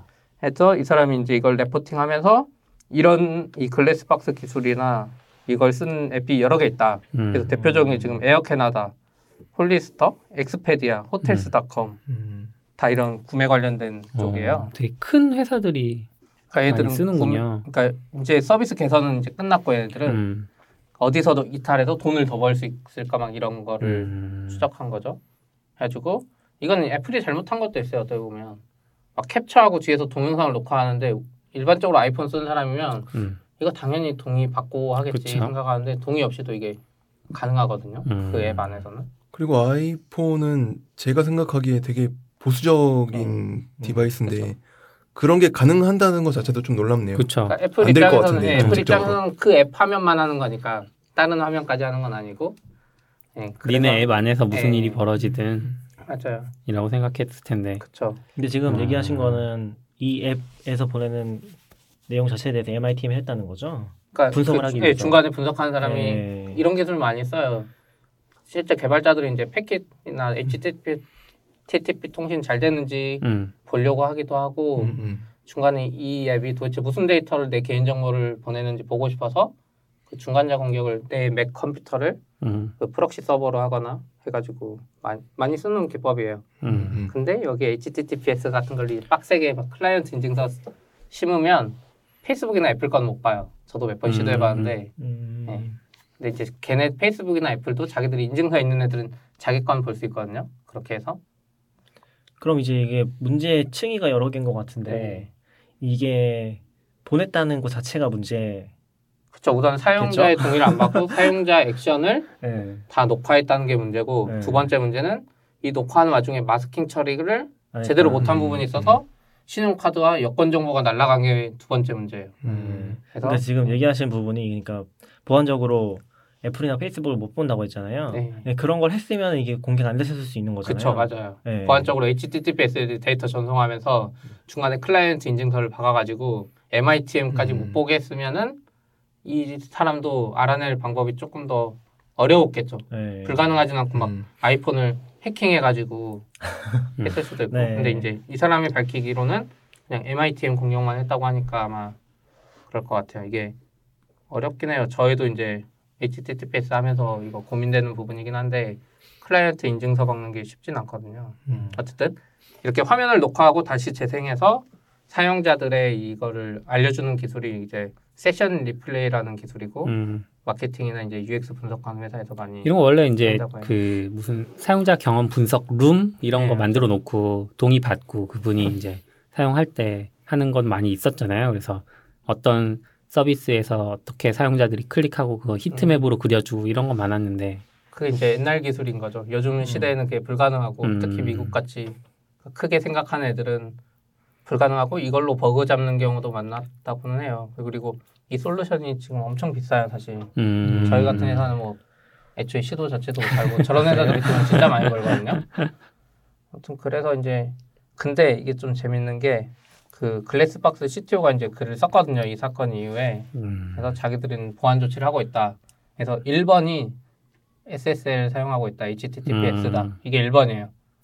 이건 어떻게 보면 당연한 거죠. 그렇죠. 그래서 두 번째는 신용카드랑 비밀번호 정보를 자기들이 자동으로 마스킹 처리하고 있다고 해요.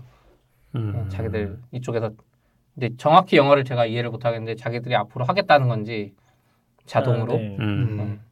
네. 그리고 이제 마지막으로는 서티피케이트 피닝을 지속적으로 요구하고 있다고 해요 고객사들한테 이게 제가 방금 말한 클라이언트의 인증서를 박는 방식이에요 MITM 음. 공격이 불가능하게 음. 근데 이게 쉽진 않은 이유가 그냥 인증서만 박으면 되는데 사실 라이브러리도 다 지원해요 근데 서버의 SSL 인증서와 클라이언트 인증서가 있잖아요 네.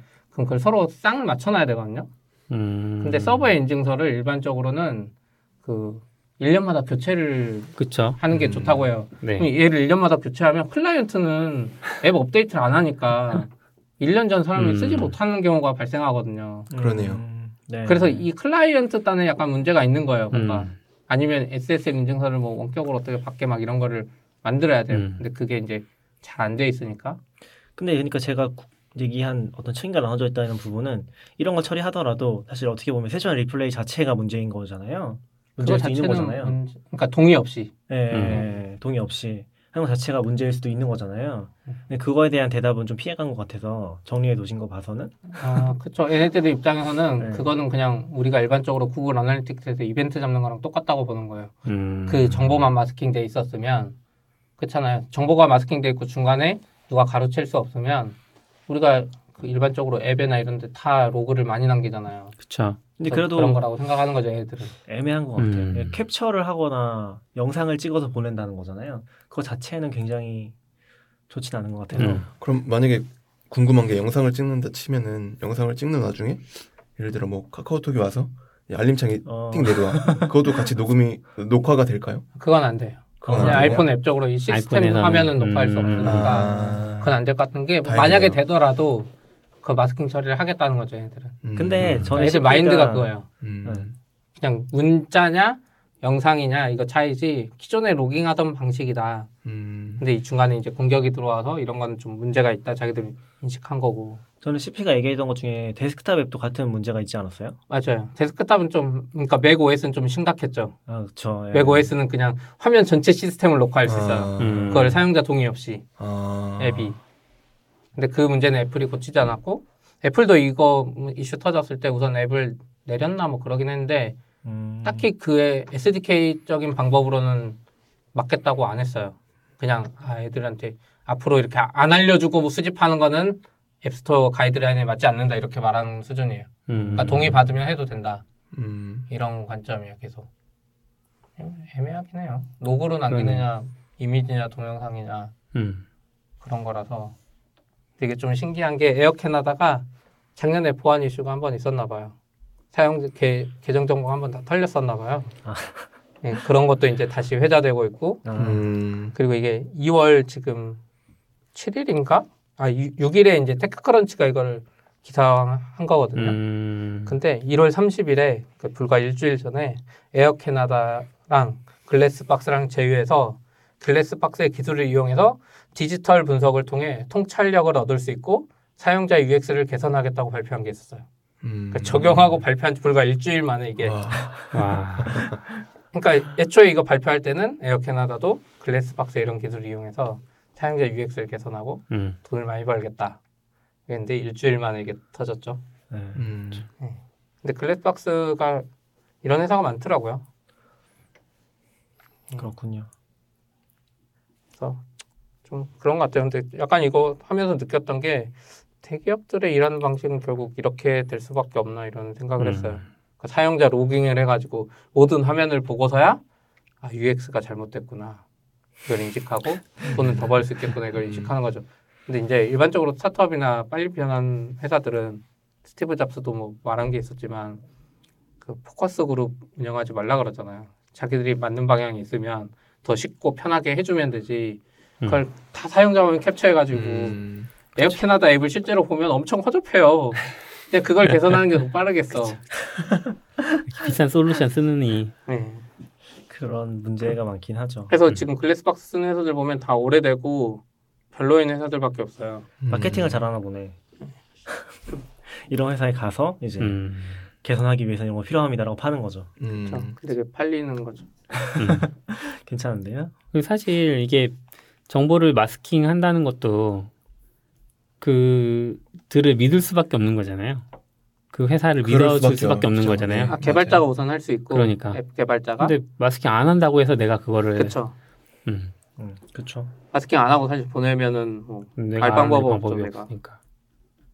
이런 거 막 좀 생각난 게 내가 비밀번호 회원가입할 때 입력하잖아요. 그거를 실제로 암호화해서 저장하는지 음. 알 방법이 없는 거잖아 우리가. 저는 그래서. 예전에는 항상 꼭 테스트했어요. 음. 비밀번호 찾기를 해서 아. 얘가 평문으로 한 자라도 아, 보여주는지. 알려주는지. 근데 요즘에는 그게 없어졌는데 옛날에는 비밀번호를 제가 사이트마다 다르게 안 하고 음. 어, 비슷한 거 쓸 때는 그거 다 테스트해서 어. 이 평문 보여준 애만 비밀번호 다르게 했었거든요. 음. 이제 음. 원패스워드 쓰면서부터는 그런 거 안 하고 다 다르게 하긴 하는데 음. 참, 어, 못 믿는 게 많죠. 사실. 점점 비신뢰 사회로 넘어가고 있는 네, 거. 그래서 저는 요즘에 사실 그때도 말했는데 아이폰 같은 경우 아, 모바일에서 보안이 더 취약하다고 느끼는데 막 치잖아요. 옆에 사람이 키보드가 잘 보여요. 맞아요. 막 아. 그리고 확대해서 보여주잖아요. 막 책 평면으로 보여주고 비밀번호인데 마지막 글자. 그리고 막 만약에 카페 같은 데 있으면 여기 CCTV 화질 엄청 좋은 거 설치하면 아. 거기 사람들 네이버 아이디 비밀번호 다할수 있잖아요. 해주고 아 진짜 끝이 어딘가. 나중에 아무래도 카페를 차리실 것 같아요. 아 저는 그, 4K짜리 CCTV 달아놓고 이미 와이파이부터 접속하면 안 되겠죠. 아 그렇죠. 저, 아, 제가 생각하는 그건 있어요. 뭘 한국에서 생각하신 거예요? 아니 ipTIME 공유기를 사가지고 아이, 아니면 좋은 공유기를 사서 네. 이름을 ipTIME으로 하고 아. 대로를 걸어 다녀. 아, 음. 그러면서 정보를 막 수집하면 아직 한국은 HTTPS 안 된 데가 너무 많잖아요. 네. HTTP 로그인 정보만 줘도 거기에 비밀번호가 평문으로 너무 많아. 음. 실제로 네. 지금 수행되고 있는 네. 공격입니다. 네. 그러니까 사실 정부 입장에서도 뭐 HTTPS 차단이고 뭐고 그냥 정부가 공공 와이파이 만들어서 음. 그 정보 그냥 다 수집하고 있으면 사람들이 그냥 혹시 알아서 서울시의 와이파이가 그런 걸 노리는 걸까요? 모르죠. 아 근데 그렇게까지는 안 그런 기술은 없어요. 음. 그런 어. 기술은 사실 힘들죠. 모든 공유기 정보를 원격으로 취합한다는 게 사실. 보안 문제는 아니긴 한데 예전에 재밌는 시각화가 하나 있긴 했었거든요. 그 주제 그 시각화 자체에 대한 건데 네. 아, 시각 자체에 대한 거라기보다는 일본에서 어떤 분이 어, 그런 걸 하긴 했었어요. 블루 뭐였지? 블루투스? 그 블루투스 pairing인가? 그거를 우리가 여기서 보면 다른 기기가 뜨잖아요. 네. 네. 그걸 통해서 어떤 역에 사람이 얼마나 있는지 음. 그런 것들을 체크하는 실험 같은 걸 하긴 오. 했었어요. 음. 그런 것도 되게 재밌더라고요. 아 그거는 솔루션으로도 많아요 지금 한국에. 아, 네. 음. 지금 저도 깜짝 놀랐던 게 어, 지금 2호선에 차량이 두 가지가 있거든요. 그러니까 한 칸에 보통 사람 7명 앉잖아요. 네. 근데 6명 앉는 기차가 지금 도입이 됐어요. 아, 어, 얼마 네. 전부터 6명 앉는 파란색 의자가 있는 플라스틱 의자가 있는 그 음. 차량이 있거든요. 근데 거기에 그 안내 방송 그 화면이 있잖아요. 네. 그 디지털 그 모니터처럼 돼 있는데 음. 그게 조금 개선이 돼가지고 차량의 복잡도가 나오더라고요. 1번부터 아. 9번 차량까지의 복잡도를 보여주더라고요. 오, 어떻게 약간- 보여주지? 그런 식으로 쓰는 거 아닐까요? 수도 있고, 네, 이런 방 그거 말고 수 있고. 블루투스 아까 말하시니까 들었는데 사실 한국에서 그 상권 분석하는 용으로 블루투스 장비를 쓰는 회사가 많아요. 솔루션은 아. 이미 있어요. 그래서 음. 이 업, 업주한테 블루투스 장비를 하나 설치해줘요. 그럼 사람들이 그냥 지나다니는데 말한 대로 블루투스가 켜져 있거든요, 요즘에. 음. 네, 네. 그 정보를 수집해서 여기 상권에 몇 명이 오는지 음, 여기 음, 음, unique한 아이디니까 음. 재방문은 어떻게 했는지 네, 네. 이런 거 다 추적하고 있어요.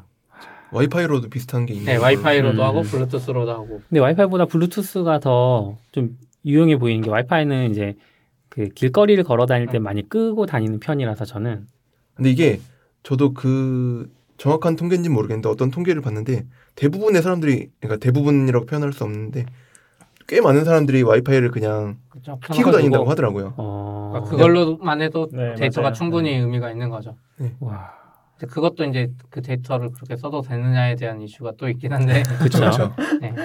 근데 사실 이게 접속까지 한 건 아니니까 네. 애매하긴 하죠. 음. 사실 발견만 한 거잖아요. 아니요, 근데 구글은 그때 와이파이 정보 길 지나다니면서 그 Street View 찍으면서 와이파이 정보 수집했다고 음. 이슈가 됐잖아요. 그런 아, 거 그러니까 보면 또 접속까지 한 게 아니라 아니, 그냥 구글도 접속한 거 아니에요. 그 와이파이 정보 스캔만 한 거예요. 그러니까 스캔만 한 거잖아요. 스캔해서 그 정보 저장해서 네. 문제가 됐잖아요. 맞아요. 음.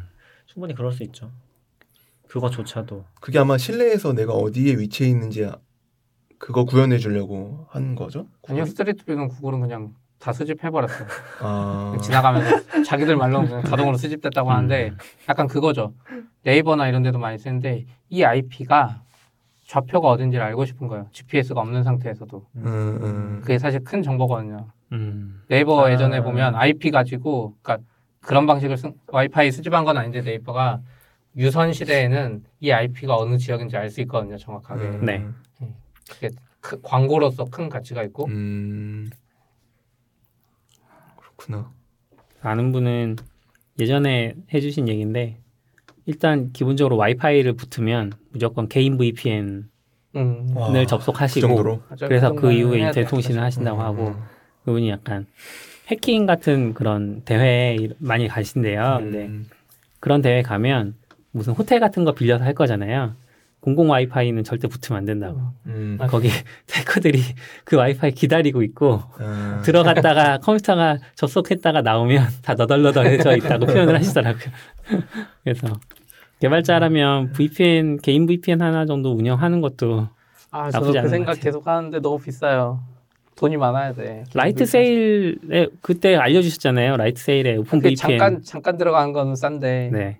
내 웹 서버도 지금 몇, 비싸서 못 올리는데 음. 그리고 VPN 또 아마존에 올리면 네트워크 비용 있잖아요. 어, 그게- 유튜브 보면 그 끝나버려요. 아, 그렇구나. 그래서 예전에 알려주셨던 방법은 사실 그 OpenVPN AMI를 찾아서 음. EC2로 올리는 거 그렇죠. 알려주셨잖아요.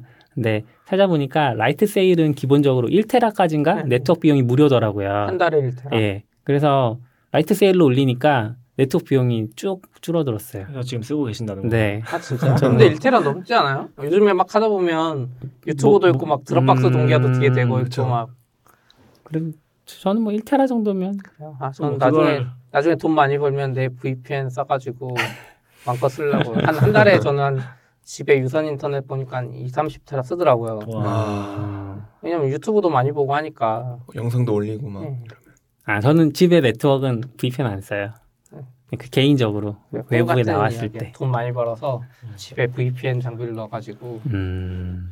이 신뢰의 문제인 거죠. 신뢰가 없어. 그렇, 그렇게 했는데 어차피 정부에서 저기서 보고 그렇구나. 끝이 아, 없는 것 같아 이야기는. 어렵네요. 참. 이제 여기까지 할까요? 네. 아, 그럴까? 아니면 카멜 카멜까지 해버릴까요? Camel Camel Camel. 네. 할 얘기. 아, 네 해요. 잠깐 이게 적어주셨으니까 네. 어차피 한 이게 20분 Camel Camel Camel이라고 읽어야 되는 거잖아요. 네. 몰라요. Camel Camel Camel. 주세요. 이게 제가 Camel Camel Camel을 되게 많이 쓰거든요. 아 그래요? 예. 아마존에서 이제 괜찮아 보이는 물건들 보거나 음. 아니면 유튜브에서 리뷰어들이 이제 리뷰해준 제품들이 나오는데 괜찮아 보이면 일단 저는 CamelCamel에 등록을 해요. 그래서 이때도 뭐였지? 그 어떤 분이 소니 이어폰, 소니 무선 이어셋, 그 noise canceling 되는. 네 noise cancel이 네. 되는 거 최근에 나온 거를 막 추천을 해주셔서 어, 괜찮아 보이는데 그래서 이제 예전에 보고 있었던 젠하이저 뭐 true 음. mobile wireless인가 그거랑 같이 해서 등록을 하려고 딱 갔는데 사이트가 죽어 있는 거예요. 그래서 무슨 일이야 이게 이러고 이제 다음 날 정도 들어가 봤더니 자기네가 이제 무슨 하드디스크 fail이 나서 에러가 있었다. 그래서 교체하는데 뭐 시간과 비용이 이만큼 쓸 것 같아. donation 해주지 않을래? 이런 글을 쭉 올려놨더라고요. 이제 한 일주일, 이주일 계속 기다렸어요. 그때가 마침 설 연휴라서 많이 들어갈 일은 없었고 연휴 끝나고 한 며칠 있다 다시 들어가 보니까 다시 사이트가 뜨더라고요. 그래서 어떻게 된 거지 하고 에러 로그를 이제 서비스 접속했을 때 에러 로그 계속 보여주고 있었는데 음. 503 service una- available 보여주면서 같이 보여주고 있었는데 지금은 서비스 들어가면 안 보여주거든요. 그래서 막 Reddit 찾아봤더니 어떤 분이 다 기록을 해두셨더라고요. 그 내용을. 아, 그래서 어. 예. 보면 하드디스크 이제 내부적으로 서버를 구축해서 쓰고 있었고 하드디스크 RAID를 당연히 했겠죠. 예. 근데 하드디스크가 두 개까지 동시에 죽어도 복구가 가능한 상황이었는데 음. 요번에 문제가 됐던 건 세 개가 한꺼번에 죽었대요. 음. 음. 그래서 이제 하드디스크 문제가 생기면서 데이터를 다 못 쓰게 된 상황이고 다행히 이 친구들이 백업을 계속 하고 있어서 백업된 데이터를 이제 일단 처음 살려놓고 그 데이터 기반으로 그 백업 시점 이후부터 쌓였던 데이터를 살리려고 복구업체한테 맡겼던 거예요. 맡겼는데 그 기간이 좀 길었고 한 사흘 정도 걸렸다고 하더라고요. 그래서 복구 복구된 데이터 받아오고 그다음에 뭐 DB 테이블 같은 거 다 막 하는데 이게 엄청나게 데이터가 많아서 거의 2월 1일 날부터 시작해서 한 2월 9일까지 계속 복구 어. 프로세스만 거의 돌린 것 같더라고요. 그래서 그 2월 1일부터는 들어가 보면 로그라는 게 거의 우리 복구 중입니다. 음. 복구하는데 시간이 좀 걸리네요. 음. 복구할 내용이 많아요. 매일매일 이런 식으로. 네. 그래서 그래도 그게 썼네요. 네네. 사이트 캡처한 것도 있어요. 네, 사이트 캡처한 것, 그 아카이브에 archiving 된 페이지가 있고요. 들어보면 그런 내용들이 있고. 이게 처음에는 그 고장났던 SSD가 삼성에서 만든 860 프로라는 말이 있었나 봐요. 네. 그 캐물캐물에서 올린 공지 페이지에. 근데 음. 그 어느 순간 사라졌다는 아. 레딧에 가보니까 그런 얘기도 음. 있고. 음. 그리고 이제 사람들이 레딧은 개발자들도 많으니까 막 이제 여러 사람이 와서 다양한 의견들을 내잖아요. 뭐 너네 왜 AWS로 안 가니? 막 음. 그랬더니 그 다른 사람이 댓글, 그러니까 캐물 캐물 쪽 사람이 아니라 다른 사람이 댓글 하길 얘네 뭐 끽해야 다섯 명 정도 되는 사람들인데 이 정도 가지고 AWS 가면 이 비용 감당 못할 거다. 뭐 이런 얘기들도 하고 어떤 사람은 또 그 Camel Camel이 하드디스크 구입하고 데이터 복구하고 그 비용을 다 적어놨거든요. 네, 하드디스크를 14,860달러 음. 그리고 데이터 복구 비용 29,000달러 해서 합이 한 490만 원 정도 든다고 써놨어요. 4만 4천 짜리 4천만 원이에요. 아, 4천만 원인가요? 네. 네, 제가 영 하나를 뺐네요. 4천 와. 4,900만 원 정도 들었다고 써놓은 거예요. 근데 거기다가 대놓고 하드디스크 구입 어디서 했어요? 너무 싸게 잘했는데 이런 얘기 잘못 쓴거 아닌가요? 그러면 싹 싸게 산 건가? 네. 4천만 원이? 이게 아, 물론 한꺼번에 여러 디스- 개를 사서 디스크급이 다르긴 하죠. 음, 서버에 쓰는. 거는. 그렇죠. 서버 서버용이라서 비싸 이런 얘기도 있고, 그러니까 네, 어떤 사람이 싸다고 비싸요. 달았는데 그 밑에 다른 사람이 이게 도대체 왜 싼 거야? 난 이해가 안 가. 막 그랬더니 어 서버용은 좀 달라. 뭐 이러면서 사람들이 써놓고 네. 음. 근데 그거 저 클리앙에도 이거 올라왔을 때 사람 밑에 네, 네. 똑같이 물어봤어요. AWS 왜 안 쓰냐고. 음. 비싸다고 했는데 사실 이거 복구에 4천만 원, 5천만 원 쓸 정도면 음, AWS가 그렇게 비싸진 않았어요. AWS가 비싼 건 사실 다 트래픽 비용이거든요. 음, 네, 여기 이게- Camel Camel도 마찬가지일 텐데 DB랑 음. 서버 instance는 얼마 안 하고 특히 이런 데 같은 경우는 이제 트래픽 비용이 더 비쌀 텐데 음, 어차피 이거를 자기 집 창고에서 돌릴 수준은 아니잖아요. 그렇죠. 그 어디 IDC 상면에서 넣어야 음. 되는데 음. 그런데도 사실 그냥 쓰는 게 아니라 네트워크 대역폭 다 계약하고 쓰는 거라서 음, 아마존보다 대역폭 계약을 더 싸게 쓸수 있는지 이런 이슈인가 사실 어떻게 보면 저는 오히려 이분들이 AWS 몰라서 몰라서 못 몰라서. 넘어가고 있는 거 아니야 옛날 개발자로서 좀 올드한 스타일이 그런 생각을 했죠. 했어요. 음, 그러니까 알면 넘어갔었고 더 싸게 운영하거나 아니면 비슷한 수준에 더 신경을 안 써도 되는데 음. 그쪽을 아예 모르는 거죠. 네, 사이트 봐도 되게 올드한 네. 느낌이긴 이거 해요. 봐봐요. 디스크 구입에 5천만 원 쓸 정도였으면 사실 그 5천만 원을 우리 우리 음. 서비스만 해도 지금 한 달에 한 3, 4천 나올 정도인데 엄청난 트래픽을 견디고 있는데 Camel도 물론 트래픽이 많겠지만 근데 다 저는 정적이니까 트래픽도 물론 많이 있겠지만 Camel이 되게 데이터가 되게 많잖아요. 왜냐하면 모든 제품의 거의 모든 timeline을 다 기억하고 있으니까 그것 때문에 좀 데이터 양이 너무 많아서 그런 거 아닌가 싶었는데 데이터 양은 음. 디스크는 더 싸요. 그래요? 아마존도 싸요. 음, 백업하고 뭐 RAID 구축하고 이런 거 생각하면 지금 세 개 fail해도 될 정도면 복제본 한 두세 개 만들어 놓는. 거예요 RAID에 음, 그러니까 네. 100, 1테라 데이터가 쓰면 4테라 용량 가지고 운영하는 거예요 어떻게 보면 근데 아마존은 음. 딱 1테라 하면 복, 백업 비용은 뭐 얼마 안 하고 그렇네. 한, 한 번, 하나만 하면 되니까 음, 그래서 좀 잘 모르는 옛날 사람이 아닌가 이런 음,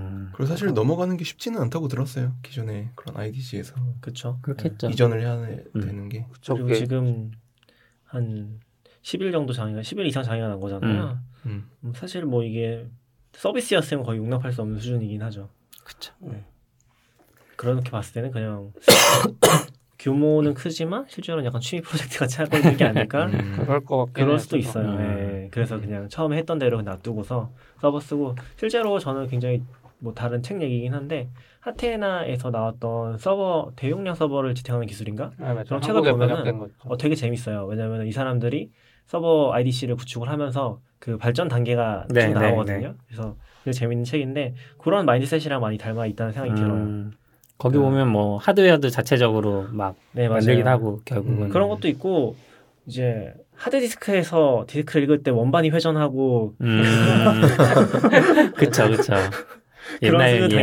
나오는 디스크 정리도 그거를 되고. 그렇죠. 그거를 최적화하기 위한 논리 같은 것들 음. 먼저 디스크 조각 모음을 왜 해야 되는지 그런 음. 레벨에서부터 얘기가 나오니까 네, 그렇게 해야 되는 이유가 있는 거죠. 원반에서 돌아가는데 한 바퀴 돌아가야 되잖아요. 네, 그러니까 네. 그걸 모아서 해놔야지 잘 빠르게 읽을 수 음, 있다. 그런 것부터 시작해서 저는 그 책 보면서 한 5년 전에 나왔으면 음. 더 재밌었을 텐데 네. 그때 읽었을 시점은 너무 이미 늦게 나왔어요. 예, 음. 클라우드로 다 넘어가는 시점이라서 조금 한국에는 늦었다. 일본 책은 아, 자, 일본 책이 책은 일본 책은 좀 빨리 나왔고. 일본- 번역서가. 왜냐면은 일본에는 그 웹DB 프레스라고 잡지가 먼저 나와요. 그 네. 잡지에 실렸던 게 책으로 나온 걸 거예요. 음. 그래서 음. 잡지는 훨씬 빨리 나왔 그 연재가 됐던 건데 네. 훨씬 빨리 나왔을 거고 그 다음에 이제 책으로 나온 거는 한국은 진짜 훨씬 늦게 나오긴 했죠. 음, 그러니까 그 시리즈가 번역이 되면서 같이 된 것 같아요. 네, 네. 아무튼 뭐 그런 것도 있었고 그리고 요새는 클라우드로 바뀌어서 그렇긴 한데 클라우드로 바꿔야 된다고 굉장히 많이 느꼈던 사건이 있지 않았나요? 너굴님 저요? 시게이트 사건 겪으시지 않았어요? 아, 예, 아. 겪었었죠. hellgate. 네. 예전에 다니던 회사에서 네. 그 내부에 NAS 네. 서버를 운영했었거든요. 이제 데이터 공유도 하고 뭐 디자인 자료 같은 것들 보관도 할 음. 겸해서 했는데 이제 그 하드 디스크가 시게이트였던 거죠. 음. 그리고 이제 그 시게이트 모델이 엄청 failure율이 높은 걸로 유명했던 모델이었던 거예요. 네, 괜히 hellgate 나온 게 아니니까. 네. 그래서 저희도 당연히 RAID 설정해놨고 hot swap도 다 있었는데 이제 그때 하나인가 두 개인가 동시에 죽었고 이제 그러면서 나머지 다 그 그 뭐라 그래야 되지 plan B, plan C 뭐 이 정도가 다 안 먹힌 음. 상황이어서 더 근데- 많이 죽지 않았어요 한꺼번에? 네, 그러니까 그게 안 먹히면서 아마 아, 점진적으로 다 네. 죽어버렸던 것 같아요.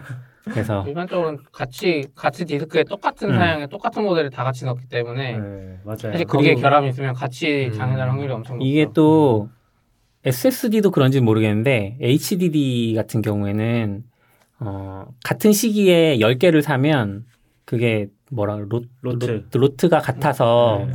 그 동시에 장애가 날 확률이 훨씬 높다고 아. 하더라고요. 그래서 그때 이제 새로 사던 새로 샀을 때는 아마 다 다른 시점에 구입하거나 뭐 했던 것 같아요. 음, 이런 것 좀 어려운 것 같아요. 이런 노력을 할 바에야 클라우드. 진짜 이게 생각나는 게 저도 예전에 그 후잉이라고 가계부 서비스가 있거든요. 네. 이제 아는 분이 만들어서 막 음, 혼자서 운영했었는데 그분을 한 6, 7년 전에 처음 만났을 때 그냥 맥미니인가 그런 데 올려놓고 있었어요. 와. 그러니까 개발자가 아니에요. 근데 개발을 배우면서 만들었는데 이제 그때 저는 심지어 제가 AWS 안 쓰는데도 그분한테 AWS 좋다고 하고 그랬거든요. 음. 근데 오히려 이분이 AWS 더 먼저 도입했고 옆에서 봐도 서버를 잘 모르는 사람들한테 오히려 클라우드가 좋은 것 같아요. 특히 작은 서비스에서는 음. 알아서 다 관리되고 다 백업되고 음. 그래서 카멜카멜도 아마 이번 사건 계기로 생각할 수 있지 않나 이런 생각이 들어요. 음. 왜냐면 사람이 적고 관리하기 싫은데 돈은 많이 벌고 있 음. 돈을 벌고 있으면 안 넘어갈 이유가 없거든요. 근데 또 장애가 나지 말란 법이 없어요. 지금 그리고 그 블- 백블레이즈인가 블레이즈인가 그 백업 서비스 유명한 데 있잖아요. 음. 그래서- 블레이즈. 예. 그래서 걔들이 매년 하드디스크 fail률 이런 거를 아, 발표해요. 맞아요, 맞아요. 음. 예. 근데 일반적인 사람들이 못 느끼는 게 하드디스크는 거의 뭐 99%의 음, 못 확률로 막 절대 다운 안 된다고 생각하는데 그 블레이즈 자료를 보면 그냥 허건날 맨날 죽어요. 그냥 막 랜덤하게 막 죽어요. 그래서 서버도 이제 IDC 운영하다 보면 막 디스크가 죽는 경우 많아요. 저도 회사에 있을 때 보면 음. 예전 회사에서는 IDC에 있는 분들이 막 디스크가 갑자기 죽어. 음. 그럼 막 복구하는 엄청 노력을 해요. 근데 지금 여기 와서는 회사 하면서 AWS 쓰는데 한 4년 동안 분명히 뭔가 문제가 있었겠죠 AWS도. 네. 근데 저희는 인지하지도 못하고. 음. 이게 예. 약간 규모의 문제가 있는데 한 사람이 한 대를 써서는 고장이 안 나요. 음. 그러니까 진짜 그거는 이제 뽑기 운이라고 보통 얘기를 하잖아요. 그쵸. 그런 식으로 고장이 거의 안 나는데 한 사람이 열 대를 쓰면은 1년 안에 한 대가 반드시 고장이 납니다. 음. 그리고 한 사람이 100대를 쓰면은 한 다섯 여섯 대는 고장이 날 수도 있어요. 거의 네. 그러니까 페일률이 0%가 될 가능성이 전혀 없어요. 음. 거의 제로라고 봐야 돼요. 그런 규모의 차이가 있기 때문에 느끼는 게 완전 너무 다른 거죠. 서버 운영자가 하드디스크 100대씩 관리하기 시작하면은 사실은 fail을 이미 염두에 놓고 있어야 돼요. 그쵸. 미리 그게 준비가 돼 있어야 돼요. 그 음. 뭐라고 해야지? 그 바로 바꿔 끼울 수 있는 네. 걸 준비해 놔야 되거든요. 네네. 그런 차이가 있는 거죠. 근데 카멜 카멜 만약에 IDC 썼는데 IDC 거기 불났으면 애들 백업 데이터가 날라갔을 것 같은데요? 그쵸? 음. 그러게요. 지금- 그래서 응. 완전 다른 얘기긴 한데 9.11 때도 그 백업 플랜 돼 있던 회사들이 살아남았다는 얘기도 있잖아요. 아, 아. 음. 그런 보- 그런 얘기들이 있었는지 잘은 모르겠어요. 근데 아무튼 그런 얘기 네네. 들었던 것 같거든요. 네. 그렇죠. 근데 시간이 저희가 네. 많이 돼서 슬슬 정리하시죠. 역시 오늘도 클라우드 찬양으로. 클라우드 찬양 한번 안 하는 아니. 특집을 만들어야 되겠다. 한기님이랑 너무 얘기를 안 한 것 같아. 아, 그래요? 그러게요. 다음에 또 나와서 해주세요. 네. 아, 네. 알겠습니다. 응, 자주 자주. 부를게요. 네. 자주 모셔서.